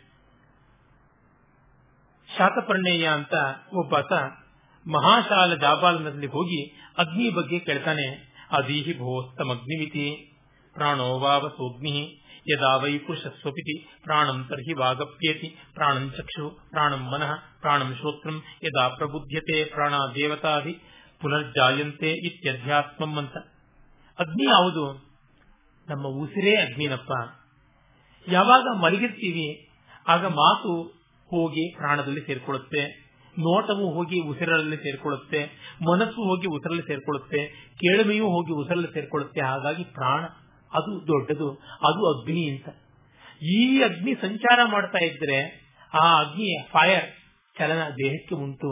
ಹಾಗಾಗಿ ಪ್ರಾಣದ ಕಡೆಗೆ ಗಮನ ಕೊಡು ಅಂತ ಹೇಳುವಂತಹದ್ದು ಅಲ್ಲಿ ಬರುವಂತಹ ಮಾತು. ಅಂದ್ರೆ ಯಾವ ರೀತಿ ಅಂತರ್ಯಾಗದ ಕಡೆಗೆ ಈ ಬಹಿರ್ಯಾಗ ಅನ್ನುವ ಬ್ರಾಹ್ಮಣ ಹೇಳ್ತಾ ಇದೆ ಅಂದಾಗ ಅದಕ್ಕಿಲ್ಲದ ಮಡಿಮೈರಿಗೆ ನಾವು ಮಾಡಿಕೊಂಡವಲ್ಲ, ಅರವಿಂದರು ಸೇರಿದಂತೆ ಅವರೆಲ್ಲ ಆಕ್ಷೇಪ ಒಡ್ಡುವಂತಹದ್ದು ಎಷ್ಟು ತಪ್ಪು ಅಂತ ನಮಗೆ ತಾನಾಗಿಯೇ ಗೊತ್ತಾಗುತ್ತೆ. ಅಥಾದಿ ದೇವತಂ ಯಾವೈ ಸಾ ವಾಕ್ ಅಗ್ನಿರೇವತಃ ಯಚ್ಚಕ್ಷು ಅಥೋ ಆದಿತ್ಯ ಯತ್ತನ್ಮನಃ ಯಶಸ ಸ ಚಂದ್ರಮ ಯಶ್ರೋತ್ರಂ ದಿಶ ಏವ ತತ್ ಅತ ಯಃ ಪ್ರಾಣ ಅಯಮೇವ ಸ ವಾಯು ಯೋಯಂ ಪವತೆ ಇನ್ನ ಒಳಗಿಂದ ಹೊರಗೆ ಮಾಡಿಕೊಂಡ್ರೆ ನೋಡಪ್ಪ, ನಿನ್ನ ಮಾತಿತ್ತಲ್ಲ, ಅದೇ ಹೊರಗಿರುವ ಅಗ್ನಿ ಆಗುತ್ತೆ. ನಿನ್ನ ಕಣ್ಣು ಹೊರಗಿರುವ ಸೂರ್ಯ, ನಿನ್ನ ಮನಸ್ಸು ಹೊರಗಿರುವ ಚಂದ್ರ, ನಿನ್ನ ಕಿವಿ ಹೊರಗಿನ ದಿಕ್ಕುಗಳು. ಹೀಗಾಗಿ ಹೊರಗಿಂದ ನೋಡಿದ್ರೆ ಇದು, ಒಳಗಿಂದ ನೋಡಿದ್ರೆ ಅದು. ನೀನು ಮೈಕ್ರೋಕಾಸಮ್ ಅಂಡ್ ಮ್ಯಾಕ್ರೋಕಾಸಮ್ ಯಾವುದು ಸ್ಥೂಲ ಸೂಕ್ಷ್ಮಗಳಲ್ಲಿರುವಂತ ಸಂವಾದ ಅಂತ ಮಾಡ್ಕೊಳ್ತೀಯ. ಇನ್ನು ಅಧ್ಯಾತ್ಮ ಯಾವುದು? ಇದಮೇವ ಶರೀರಮನ್ನಂ ಅಥಯೋಯಂ ದಕ್ಷಿಣೇನ ಪುರುಷ ಸ್ತೋತ ಸ ಏತಸ್ಮಿನ್ನನ್ನೇ ಪ್ರಶ್ನಿತೋ ಭಾತಿ ಅಂತ ಹೇಳಿ ಈ ದೇಹವೇ ಅನ್ನವಾಗಿದೆ. ಆ ಪ್ರಾಣವೇ ಅನ್ನಾದ. ಈ ದೇಹವನ್ನು ಬಳಸಿಕೊಂಡು ಪ್ರಾಣ ಇದೆ. ದೇಹ ಸಹಕಾರ ಕೊಟ್ಟರೆ ಪ್ರಾಣ ಬೆಳೆಯುತ್ತೆ. ಅನ್ನ, ಅಡಿಗೆ ಇವೆಲ್ಲ ಮಾಡದೇ ಇದ್ರೆ ಹೇಗೆ? ಸಾಯೋದಿಕ್ಕೆ ಏನು ಕೆಲಸ ಮಾಡಬೇಕಾಗಿಲ್ಲ, ಬದುಕೋದಿಕ್ಕೆ ಏನಾದ್ರೂ ಕೆಲಸ ಮಾಡಬೇಕಲ್ಲ, ಆ ರೀತಿಯಾದಂಥದ್ದು. ಇಂಥ ಎಷ್ಟೆಷ್ಟು ಅಮೂಲ್ಯವಾದ ವಿವರಗಳು ಬರುತ್ತವೆ. ಬ್ರಹ್ಮಚಾರಿ ಧರ್ಮದ ಬಗ್ಗೆ ಬರುತ್ತೆ, ಪಂಚ ಮಹಾಯಜ್ಞಗಳ ಬಗ್ಗೆ ಬರುತ್ತೆ, ಸ್ವಾಧ್ಯಾಯವೇ ವಿಶೇಷವಾದಂತಹದ್ದು ಅಂತ ಬರುತ್ತೆ. ಮತ್ತೆ ಗವಾಮಯನ ಅಂತ ಒಂದು ವರ್ಷ ಕಾಲ ಆಗುವಂತ ಯಜ್ಞ ಉಂಟಲ್ಲ, ಅದನ್ನು ಹೇಳುವಾಗ ಸೋಮ, ಔಷಧಿ, ಪರ್ಜನ್ಯ, ಅನ್ನ, ಮನಸ್ಸು ವಾಕು ಹೀಗೆ, ಇಡೀ ಒಂದು ಫುಡ್ ವೆಬ್ ಅಂತೀವಲ್ಲ, ಅದು ಗವಾಮಯನ ಅಂತ. ಆ ಅರ್ಥದಲ್ಲಿ ಅದನ್ನು ಹೇಳುವಂತದ್ದಾಗುತ್ತೆ ಅಯಂ ವೈ ಲೋಕ ಪ್ರಾತಸ್ತವನಂ ಅಂತರಿಕ್ಷಂ ಮಾಧ್ಯಂದಿನ ಗಂಸವನಂ ದೌರ್ವೈ ತೃತೀಯಂ ಸವನಂ. ಸೋಮಯಾಗದಲ್ಲಿ ಪ್ರಾತಃ ಕಾಲದ ಸವನ, ಮಾಧ್ಯಂದಿನ ಸವನ, ಸಾಯಂ ಸವನ ಅಂತ ಮೂರು ಸವನಗಳು ಉಂಟು ಅಂತ ನನ್ನಿಯೂ ಹೇಳಿದ್ದೆ. ಅಲ್ಲಿ ಯಾವ ರೀತಿಯಾಗಿ first filter second filter third filter coffee ತರಹ ಸೋಮವನ್ನು ಹಿಂಡಿದ್ದೇ ಹಿಂಡುತ್ತಾರೆ ಅಂತಲೂ ಹೇಳಿದ್ದೆ. ಆ ಒಂದು ಭೂಮಿಯೇ ಪ್ರಾತಸ್ತವನ ಅಂತರಿಕ್ಷವೇ ಸ್ಪೇಸ್ ಮಾಧ್ಯಂದಿನ ಸವನ ಔಟರ್ ಸ್ಪೇಸ್ ಬಾಹ್ಯಾಕಾಶ ದ್ಯುಸ್ಥಾನವೇ ತೃತೀಯ ಸವನ, ಈ ಮೂರನ್ನು ಚೆನ್ನಾಗಿ ಇಟ್ಟುಕೊಳ್ಳುವುದೇ ಸೋಮಯಾಗ ಅನ್ನುವಂಥ ಮಾತು ಕೂಡ ಬರುತ್ತೆ. ಹೀಗೆ ಎಲ್ಲಿ ನೋಡಿದ್ರು ನೋಡಿ, ಈ ಅಧ್ಯಾತ್ಮದ ಅರ್ಥ ತಾನಾಗಿ ಕಾಣುತ್ತೆ. ಅದನ್ನ ಇದರ ಮೂಲಕ ಮಾಡಿಕೊಳ್ಳಿ ಅಂತ ಹೇಳ್ಬಿಟ್ಟು. ವಿಗ್ರಹಾರಾಧನೆಗೆ ಮಹತ್ವ ಇದ್ದ ಪಕ್ಷದಲ್ಲಿ ಮಾತಿಗೆ ಮಹತ್ವ ಇದ್ದ ಪಕ್ಷದಲ್ಲಿ ಮೌನವನ್ನ ಮಾತಿನಿಂದಲೇ ಅರ್ಥ ಮಾಡಿಕೊಳ್ಳುವುದಾದರೆ ಮೌನದ ಸಂಗೀತವನ್ನ ಶ್ರುತಿಲಯ ಸಂಗೀತದಿಂದ ಅರ್ಥ ಮಾಡಿಕೊಳ್ಳುವುದಾದರೆ ಬಣ್ಣಗಳಿಗೆ ಅತೀತವಾದ ಚಿತ್ರವನ್ನ ಬಣ್ಣದಿಂದ ಕಾಣುವಂತೆ ಆದರೆ ಆಕಾರಕ್ಕೆ ನಿರಾಕಾರ ಒಂದು ಹೇಗೆ ಪರ್ಯಂತ ಭೂಮಿ ಆಗುವುದಾದರೆ ಈ ಒಂದು ಬಹಿರ್ಯಾಗದ ಮೂಲಕ ಅಂತರ್ಯಾಗ ಸಾಧ್ಯ ಅನ್ನುವುದನ್ನ ಶತಪಥ ಬ್ರಾಹ್ಮಣ ತೋರಿಸಿಕೊಟ್ಟಿದೆ. ಅದಕ್ಕಾಗಿ ನಾವು ಮಹರ್ಷಿ ಅಗ್ನಿವಲ್ಕೆರೆಗೆ ಸದಾ ಋಣಿಗಳಾಗಿರಬೇಕು. ಓಂ ತತ್ಸತ್.